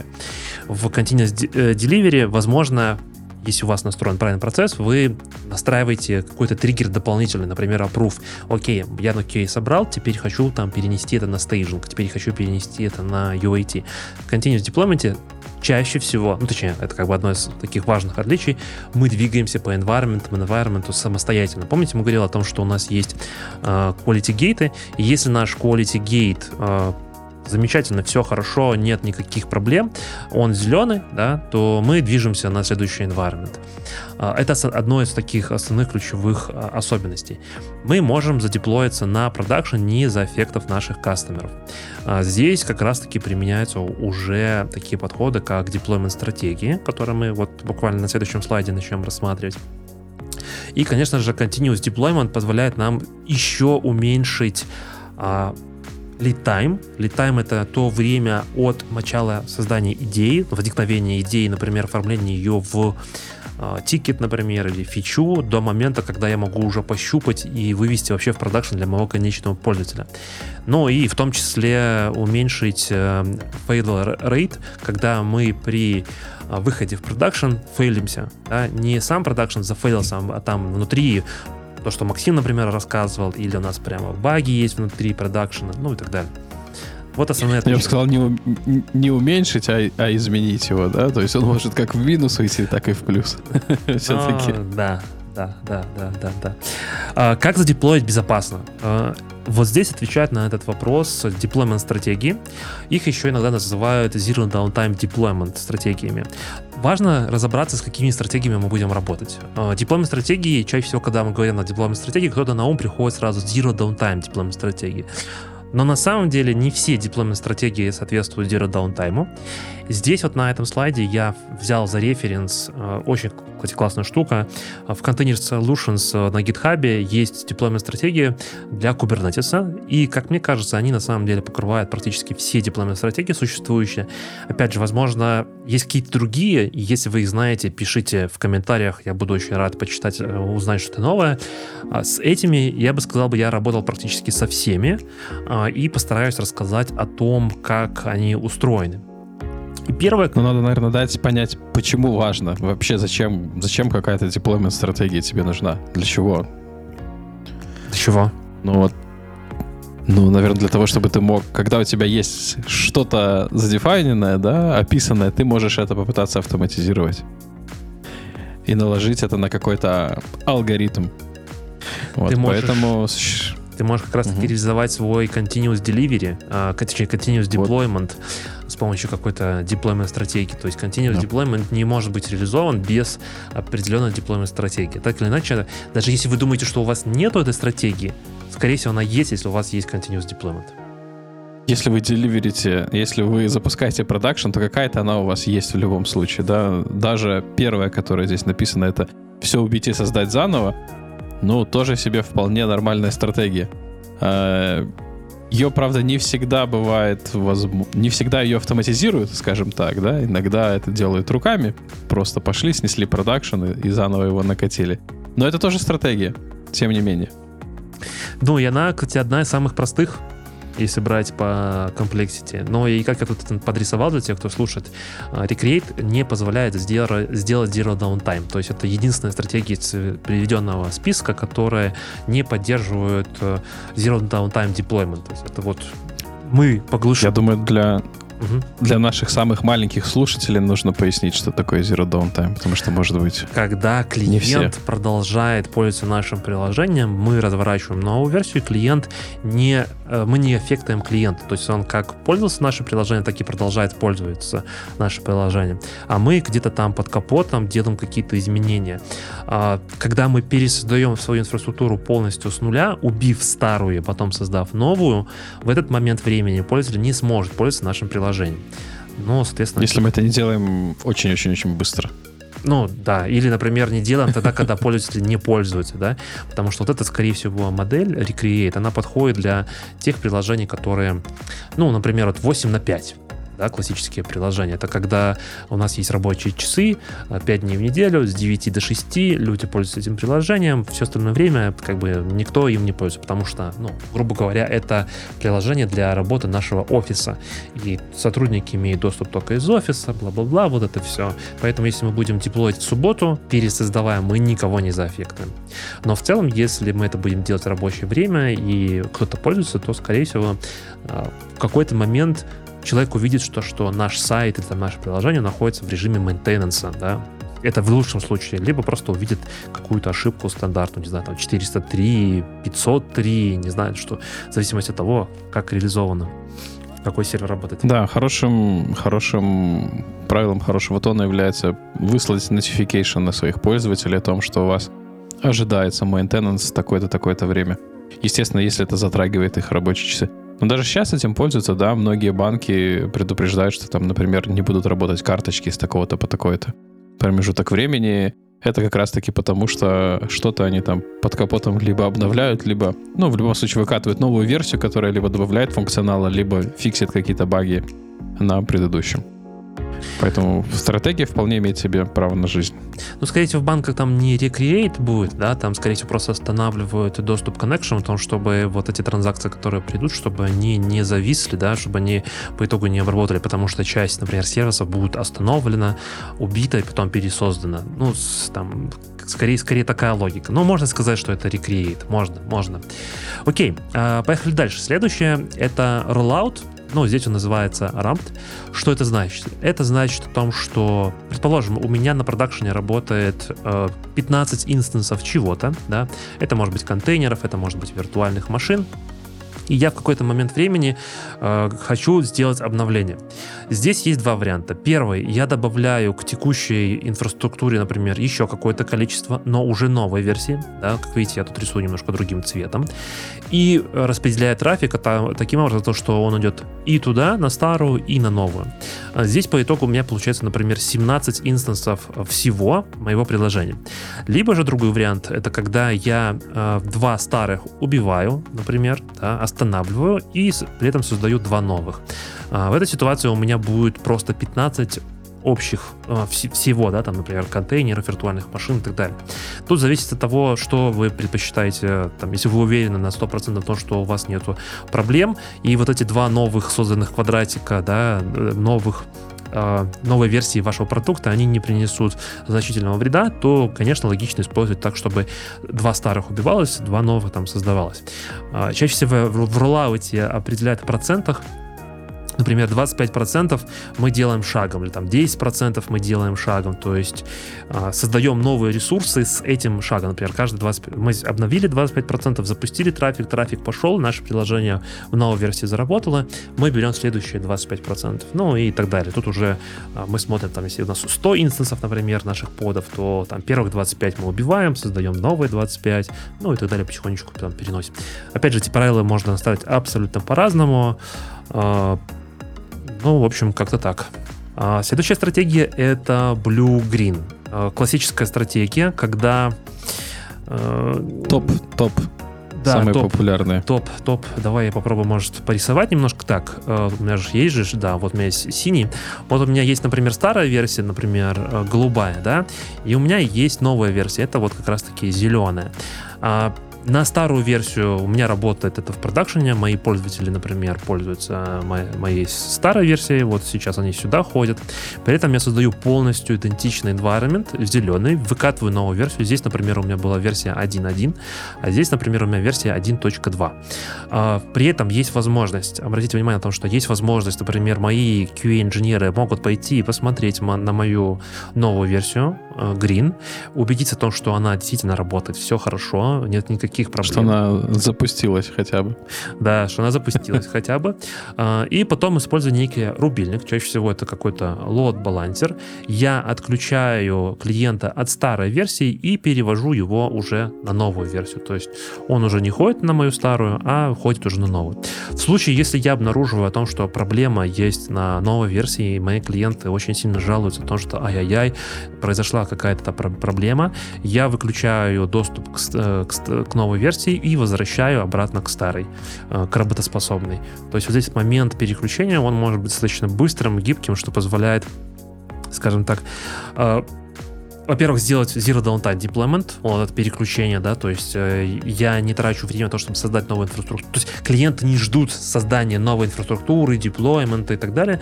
Я просто переключаю там э, роутинг трафика, и клиент сразу попадает на новую версию. Плюс, если мне нужно сделать новый ну да, да, новый. А, плюс, если мне нужно сделать э, rollback, то Blue Green как раз-таки это самый простой. Вот как видите, да, здесь три пустых зеленых квадратика. А, по сути, мне нужно просто поменять, опять же, правила роутинга. То есть я возвращаю на старую версию, и у меня становится все замечательно. Да, очень часто на интервью любят спрашивать, какие отрицательные стороны Blue Green стратегии. И Единственное, которое можно назвать, да, это стоимость, потому что вам нужно поддерживать два environment одновременно. А, но стратегия при этом настолько проста в реализации и настолько популярна, что а, Витя говорил, что и существуют какие-то рубильники, например, в ажуре даже уже есть встроенный функционал в веб-апы, а, называется слот, когда вы можете задеплоить две версии приложения. Одна будет у вас основная, и просто по клику в меню веб-апа вы можете переключать на другую версию. Реализация на самом деле есть и в других сервисах, ну то есть в других cloud-провайдерах, там в зависимости от сервиса, плюс есть тоже у Kubernetes в Istio, вот эти на самом деле все практически э, э, варианты, они есть. Ну, у самого Kubernetes из, из капота понятно то, что есть rollout апдейты, да, прямо, прямо, прямо из коробочки, деплойменты, blue-green можно сделать через Istio. Я бы сказал бы, наверное, Э, все Zero Downtime деплойменты, они имеют одну особенность в том, что нужно не забывать, что у тебя есть база, да, и даже если ты создал новый environment, то тут вопрос. Э, вот у меня есть, э, там, давай сделаем синим, да, у меня есть зеленый environment, есть синий environment. Если они оба ходят к одной и той же базе, то, ну, тут тоже такие вопросы. Короче, с базой данных это всегда очень сложно. Может быть, здесь нужно создавать еще одну базу данных для зеленого environment, например, здесь, да, а, для синего environment. Но, опять же, вопрос в том, что как переносить изменения потом, вот эти вот, которые созданы в процессе существования. Синхронизация. Это как тоже сделать? может быть, э, да, э, э, это очень сложный вопрос на самом деле, и вообще деплоймент базы данных это один из самых таких непростых а, вопросов, потому что а, на интервью тоже часто спрашивают, окей, у меня изменилась схема базы данных, что я буду делать первым, деплоить код или деплоить схему базы данных? Ну, тут как бы вот уже, тут уже вопросики. Окей, не будем останавливаться глубоко, потому что, на самом деле, как мы говорили, можно очень глубоко утонуть. Следующий вариант э, деплоймента — это Canary. Canary — это, по сути, его еще называют, естественно, канареечным деплойментом, название Canary. А мы деплоем, точнее, отправляем наш трафик для небольшого количества юзеров. А, предположим, у меня есть там вот общее количество пользователей, да, и я выбираю там 10%. А, скорее всего, даже не выбираю, здесь ключевой момент, то, что я не выбираю, а просто рандомно 10% людей ходят на новую версию, да, вот, вот, например, вот сюда, а, на новую версию продукта, все остальные ходят на старую. Я смотрю о том, что с помощью моего мониторинга, с помощью всех моих систем, то, что все у меня хорошо, и дальше, например, я увеличиваю там, делаю не 10%, а, например, не знаю, там 25% или там потом 50%, и потом на все остальное разворачиваю. То есть я делаю постепенный э, перехож... переход на новую версию продукта. Не сразу, типа, как в Blue мы рубильником переключили полностью трафик там со старой версии на новую версию, здесь мы этот, этот рубильничек потихонечку, да, то есть мы э, такими щелчками типа там 10%, 20%, там, может 50%. Опять же, вот эти цифры перехода трафика, они нигде не определены. Каждый в себя сам решает. Я хочу это сделать там 5, 10, 25, 50, 100 или там каждые 10% хочу добавлять через какое-то время, например. Допустим. Ты знаешь, почему называется канаречный деплоймент? Нет. У меня вот почему-то изначально было какое-то мнение с э, кукушкой, да? Как кукушка подкидывает кому-то там свои яйца, и они за ними типа смотрят, все нормально или нет. Но кукушка, наверное, будет по-другому по-английски, да? Не кенари. Не кенари. А, э, да, у меня с канарейкой была только ассоциация в том, что ее использовали в угольных шахтах, да, если чтобы понять, какой уровень газа, запускали канарейку и смотрели, там, сколько она сможет продержаться. Если она там выжила в течение достаточно долгого времени, то все хорошо. И я тут быстро подгуглил, оказывается, да, отсюда взяли. Ничего себе. Именно из этого пошло название, да, что ты сначала, ну, как, как канарейку ты запускаешь свой пробный продукт, смотришь, mm-hmm. если все нормально, да, то ты заводишь туда людей основных, и они там работают. Прикольно. Ну, и здесь вот, э, как видно из схемы, да, о том, что как раз-таки только в канареечном дипломате начинается вариант того, что мы тестируем реальный трафик. Э, мы знаем, там, что там, окей, в CI-CD нашем э, есть огромное количество тестов, мы даже запускаем свои какие-то перформанс-тесты, но все эти тесты, они синтетические, они не воспроизводят действия реальных пользователей. И вот канареечный дипломент как раз-таки позволяет посмотреть, а как же наш продакшн скажем так, реагирует на реальный трафик, который генерируется настоящими пользователями.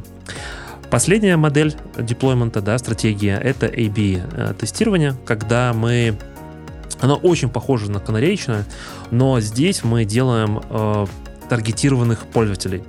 То есть идея A-B тестирования заключается в том, что, ну, самая классика, наверное, я меняю цвет кнопки покупки, например, продукта своего. Был зеленым, стал красным, да, или там был зеленым, стал салатовым. А, я хочу посмотреть, а когда чаще будут э, люди покупать, когда он зеленый или когда он салатовый. А давайте-ка задеплоим обе версии и посмотрим, как пользователи, э, какой процент покупок у нас увеличится, как пользователи теперь реагируют с нашим продуктом, когда более э, чаще происходят покупки, когда менее чаще происходят покупки. И здесь мы как бы два одновременно продукта имеем новой версии, да, там новой и старой, и смотрим, насколько он аффектует наших пользователей. Пользователи стали больше покупать, меньше покупать, и принимаем решение о том, что нет, эта фича плохая, ну, соответственно, эта новая версия продукта, она не очень подходит, подходит, или наоборот, давайте быстрее раскатим это типа на всех пользователей. Здесь важно отметить о том, что A-B тестирование это, наверное, одна из самых сложных ну, как бы согласно этой схеме, это самое сложное в реализации, потому что здесь нужна своя кастомная логика, каких людей вы выберете, ну, грубо говоря, опять же, да, если брать какой-то ритейл, ну, продажи. Может быть, вы хотите выбрать из категории, а, у кого покупательская способность находится в определенном рейнже, не знаю, там, кто каждый месяц э, покупает, там, совершает одну или там, тире пять покупок, да, и вы хотите посмотреть только вот на эту группу пользователей. Как это уже реализовать? Свой, свой какой-то кастомный вот этот роутинг трафика, он должен быть реализован в вашем приложении или там снаружи ваш какой-то кастомный load balancer. Нет-нет, не добавить. Супер, поехали дальше, потому что Я смотрю на Ну, стоит, наверное, время. только сказать, что... Давай. Стоит, наверное, только сказать, что две самые популярные — это Canary и Green на данный момент. Я бы сказал, все-таки три самых популярных. Самая простая это rollout и то, что... Ой, сорян. Э, то, что идет из коробки у того же Kubernetes, когда мы можем... Rolling Update. Да, rolling update, э, ramped, э, когда мы прям вот легко можем это делать, в том числе в тех же облаках, когда у меня есть какая-то группа виртуальных машин, да, и там же тоже есть логика о том, что я хочу делать изменения, добавлять новые виртуальные машины в эту группу, старые удалять и так далее, да, там у каждого клауд-провайдера своя реализация. Ну, вообще, как бы я сказал бы так, вот три э, rollout, ramped здесь, blue green и canary, это вот э, таких самых три основных, которые чаще всего спрашивают на интервью, как это реализовать, как это сделать, знаете ли вы их целом, да, и то, что применяется в продакшне. Потому что первая слишком простая, да, а последняя слишком сложная. Остается то, что Э, средний уровень сложности. Ну и в первое мы отправляемся в даунтайм, то есть наши пользователи не смогут пользоваться. Последнее, на чем я хотел остановиться, в нашем CI-CD пайплайне, там, в нашем э, лайфсайкле, да, вы видите о том, что я уже убрал везде серую штуку, у нас остался Continuous Operations. Я не выносил это в отдельно как э, слайды рассказывать про это. Э, два слова буквально скажу о том, что когда я показывал Blueprint, да, и дальше сейчас мы на него точно тоже посмотрим, мы добавляем мониторинг. Мы всегда должны знать, что происходит с нашим environment. Поэтому в финальном нашем блюпринте у нас получается вот такая большая картинка. А, теперь я уверен, что вы понимаете, что здесь происходит на каждом шаге, да, вы знаете о том, что мы все начинаем вот где-то вот здесь, вот наш шаг, шаг, шаг номер один, мы работаем с кодом, шаг номер два, мы создаем наш CI, шаг номер три, мы провижением создаем нашу инфраструктуру, уже деплоем наш артефакт, шаг номер 4, 5, 6, 7, тут в зависимости от того, сколько у вас environment, но это все continuous delivery, continuous deployment. Ну и финал, конечно же, мы отправляемся в прод, посмотрели на deployment стратегии, а, ну и continuous operations никоим образом нельзя реализовать, если у вас не настроен мониторинг. Да, и, наверное, под мониторингом ведь имеется в виду не только то, что вы мониторите, сколько у вас CPU, RAM или диска использовано на QA и UAT environment, но также вы мониторите какие-то процессы. Тот же lead time, deployment frequency, которые, точнее, не deployment frequency, а change fail rate, которые мы упоминали раньше. Это как два примера а, основных метрик, которые ну, базовые для того, чтобы понять, насколько ваш CI-CD успешно работает, насколько он хороший. Поэтому чаще всего, когда на интервью спрашивают, как вы можете понять, э, нас, вот вас пригласили оценить э, CI-CD, насколько он Мгм. хорошо работает, почем вы можете понять? Вам нужны какие-то метрики для того, чтобы на чем-то ориентироваться. Ну ты бежишь немножко вперед, на самом деле, метрики мы рассмотрим чуть позже. Если, подобо... Если подобобщить, да, если просуммировать, э, к чему у нас все пришло, все начинается у нас с continuous integration, как мы говорили, э, частые интеграции кода, то есть частое взаимодействие между вашей фичи-бранчой и main-бранчой. Причем не обязательно, что это э, полоса с, как бы, с односторонним движением. Вы можете, э, если вы сейчас в данный момент не пушите ничего, если ваша фича не готова, спульте себе main хотя бы, подтяните последние изменения к себе для того, чтобы в последующем, когда вы будете готовы сделать свой pull request, у вас он прошел более безболезненно. А, Основные ветки, Витя подчеркивает, находятся в а, отдельном репозитории. А, Мы постоянно поддерживаем код в рабочем состоянии путем того, что мы накладываем какие-то правила для наших разных веток, для фичи веток это могут быть одни правила, для development бранчей это другие правила, для релиза это третьи. Но чаще всего это, скорее всего, просто сборка, а, интеграция, линтинг а, и код-анализ, то, что мы подчеркивали, build automation, Витя выделяет. Э, И то, что у нас для всей работы с кодом используется одно и то же, один и тот же environment, если можно его так назвать, что мы все тестируем в одном и том же месте. Нет такого, что а, работает на моей машине, на машине Феди не работает, на машине Васи не работает. Все должно работать на билд-сервере. Continuous. И после этого мы переходим в Continuous Delivery, плавно выдвигаемся. Э, Continuous Delivery у нас подразумевается, мы используем, основываемся на том, что нам дало Continuous Integration, и плюс к этому мы добавляем автоматические деплойменты на environment, э, говорим о том, что у нас каждый наш артефакт — это потенциальный э, релиз-кандидат.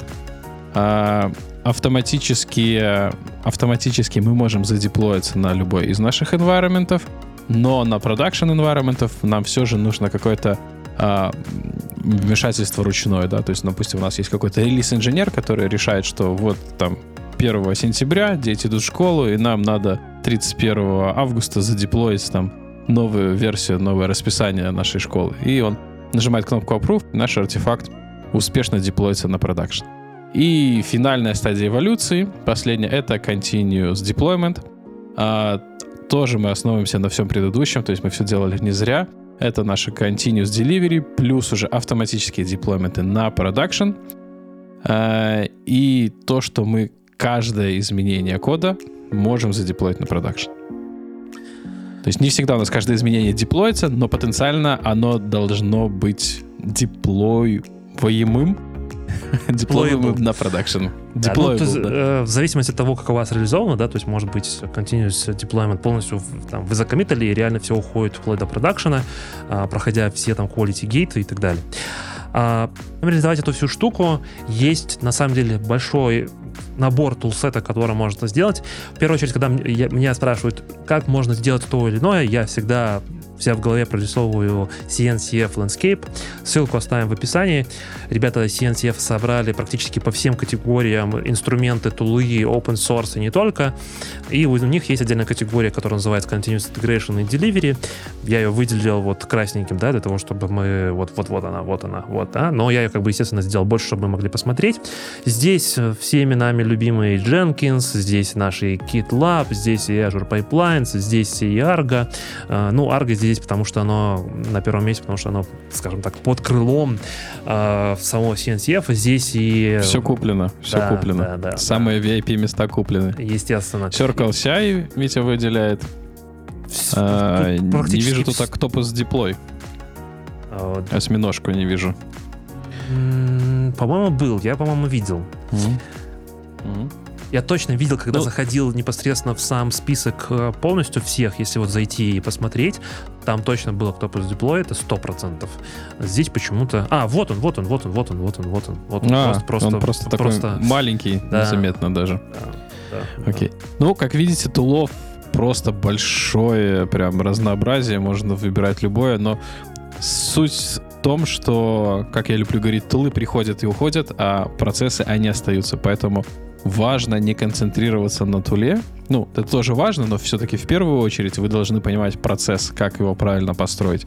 И уже зная, какие у вас особенности процесса будут, потому что мы вам предлагаем просто шаблон какой-то стандартизированный, и, безусловно, он 100% не натянется на каждый проект. Где-то будут какие-то изменения. И уже вот эти изме... в зависимости от этих изменений нужно подбирать какой-то тулинг. Но самое главное это понимать, как э, работает процесс. Я думаю, если вы разобрались ваш с блюпринтом, которым мы вот рассказывали, показывали, эволюционировали, да, там начиная с source кода и заканчивая continuous э, delivery деплойментом, если вы понимаете каждый концепт, что там происходит, то дальше вы уже берете просто инструмент и этим инструментом просто реализовываете. Хоть просто взяли питон и на нем написали свою CI-CD. В том числе, почему большие компании себе это могут позволить, например, тоже Netflix, mm. у них свой CI-CD. И вот они же даже выложили вот спиннекер вот здесь вот, да, это же, по-моему, от Netflix пошло, то есть вот э, это ихняя штука.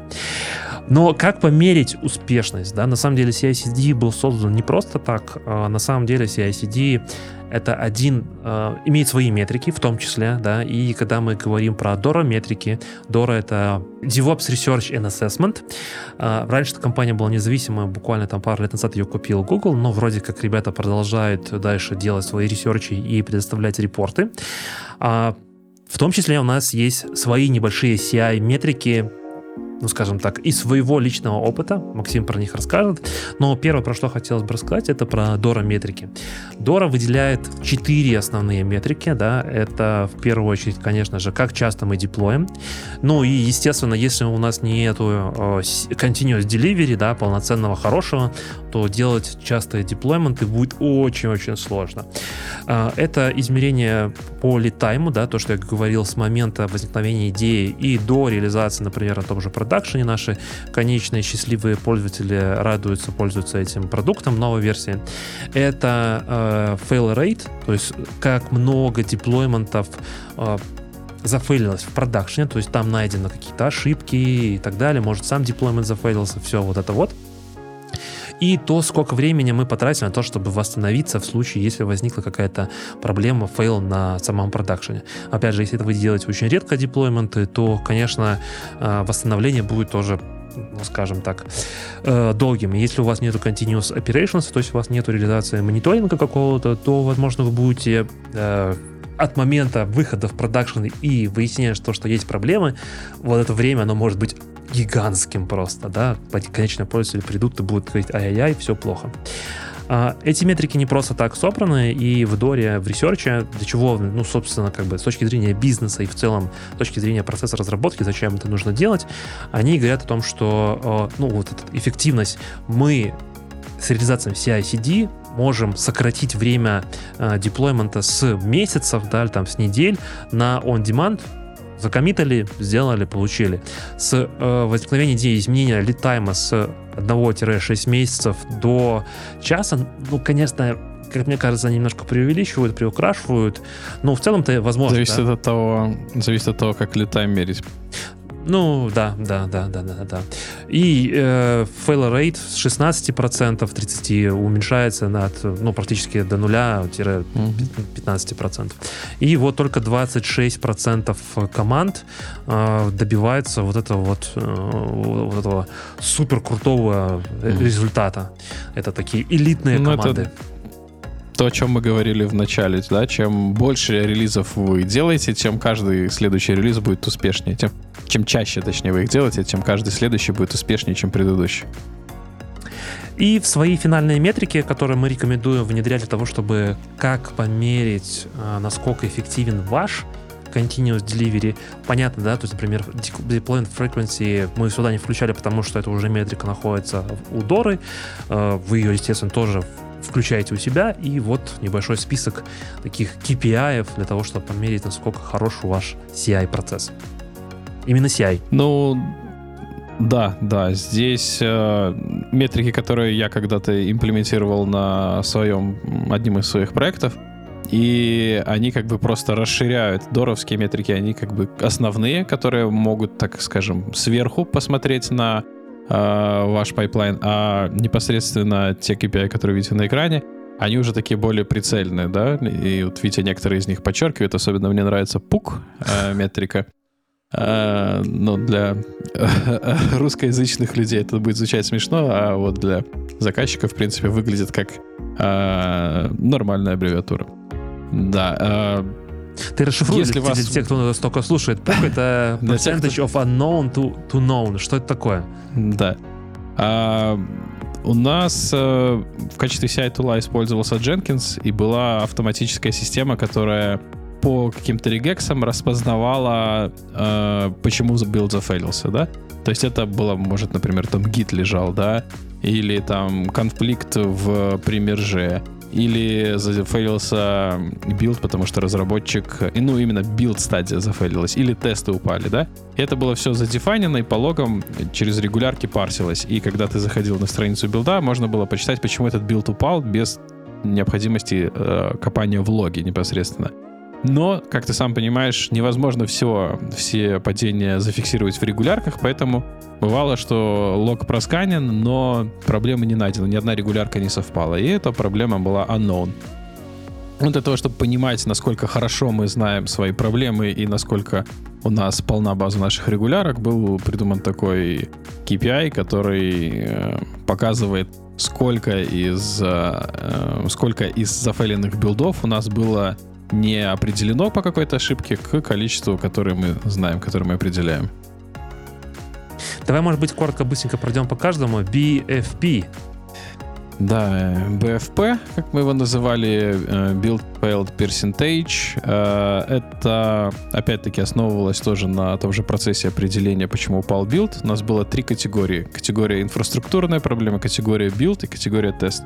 И вот BFP у нас показывал, сколько билдов у нас зафейлилось, потому что инфраструктура как-то себя плохо повела. Да? То есть там закончилось место на диске, не примаунчена файловая шара или что-то в таком духе. Для того, чтобы когда девелоперы пришли и сказали, мы не можем работать, потому что у вас ничего не работает, могли сказать, ребята, подождите секундочку, у нас вот есть BFP, у нас 1% билдов только падает по инфраструктурным проблемам. А все остальное это вы сами накосячили. Time to да. feedback. Ну, time to feedback, наверное, понятно. Это среднее время, за которое разработчик получает какой-то результат из системы. То есть с того момента, как он создал pull request, и до того момента, как ему прилетела нотификация о том, что что-то что-то пошло не так или все хорошо. Можно ли сказать, что это build time? А, не совсем time, потому что сюда же включается и время в очереди, сколько я ожидал билд. Да, например, у нас были очень длинные, длинные билды, и инфраструктуры не хватало, и происходило ожидание, когда непосредственно билд к этому pull реквесту получит необходимые мощности для того, чтобы обработать.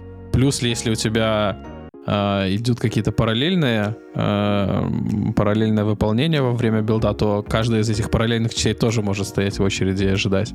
То есть это все полностью такой суммарный суммарное я понял, время. Я понял, я понял. Ну да, make так. sense, потому что действительно это можно очень долго оставаться в очереди, типа в паузе, да, там ждать, угу. когда дойдет в мощности, да. дойдут до этого. Оно в том, в том числе и покажет в том числе оно может показать эффективность э, вашей инфраструктуры, потому что если у вас, например, э, непосредственно тот build time, который ты подчеркнул, занимает там, не знаю, 15 минут, а time to feedback у тебя там 2 часа, да, то значит чего-то capacity инфраструктуры не хватает. Раз э, 15-минутный билд у тебя час 45 ожидает в очереди, чтобы собраться. Э, MBSQ, да, э, 4 буквы в сравнении со всеми остальными. Э, это просто показывало максимальную очередь на сервере.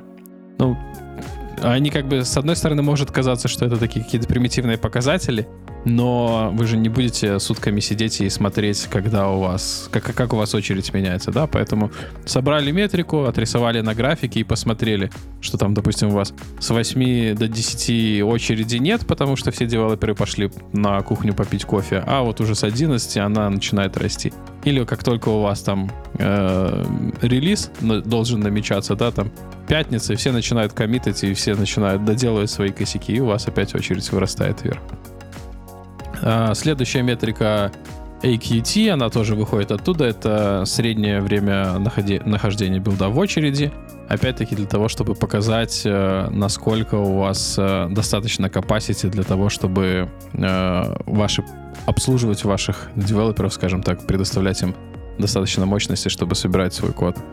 Ну, по сути, time to feedback очень сильно вот зависит от MBSQ, да. максимальное количество очереди на билд сервере, average queue time, то есть тоже вот это вот, оно как бы по сути суммирует э, time to feedback. Такой, точнее, time, time to feedback это такой суммирующий от этих вот двух показателей. Ну, окей, хорошо. А. PRC? А, не совсем помню, для чего конкретно была данная метрика изобретена. А, возможно, для того, чтобы считать, сколько у нас каждый день приходит pull request ов и рисовать какой-то график, чтобы показать, что берутся задачи, и на эти задачи делаются pull request ы. Я помню, что мы немножко идею развили дальше в то, чтобы посчитать, во сколько нам каждый pull request обходится. Потому что зачастую один pull request не значит один build э, на, на сервере. Э, то есть вы запустили build, что-то пошло не так, либо инфраструктура подвела, и она упала, она упала, build упал, либо были какие-то ошибки в коде, девелопер их поправил, запустил еще один build, у вас опять pipeline прошел. А, либо тесты упали, вам опять нужно перезапускать. И вот оно суммировало то время, а, сколько требуется одному pull request у, чтобы перейти там в зеленый статус, чтобы заапрувиться. То есть calculation powers считала. Ну а дальше calculation powers уже просто перевести в деньги. Можно оставить э, PRC и переименовать вместо аккаунта, написать cost, а, pull request cost. Да. Можно. Окей, окей. На самом деле это был последний слайд. Я просто смотрю на наши часы по записи. Тут уже больше двух часов. Я не знаю, сколько это получится на итоговом, да, когда все смонтируется. Хочу сказать спасибо для тех, кто дожил до конца на эти два часа практически. Это, мне кажется, было прям достойно. Опять же, все ваши рекомендации, там, не знаю, если вы не согласны, да, если у вас какое-то другое видение о том, что как должен выглядеть такой идеальный CI/CD pipeline, ваш blueprint, пишите в комментариях, оставляйте ссылки, будем очень рады на них посмотреть, тоже ознакомиться. А, поддерживайте наш, нас своими лайками, а, рассказывайте друзьям, тоже будет очень для нас да. приятно и важно. Не ленитесь ставить лайк, лайк, и они продвигают это видео, и больше людей смогут узнать, что такое CICD. И я хочу сказать спасибо тем, кто не тот, не тем, не только тем, кто досмотрел до конца, но тем, кто с нами был сначала, с того самого первого ролика про CICD, и те, кто наконец-таки дождался того, что мы его все-таки записали. Это точно, это точно. А, ну что, нашу финальную? Давай. DevOps Kitchen Talks. Закончили готовить. Приготовили CI-CD! Приготовили! Победа. CI-CD.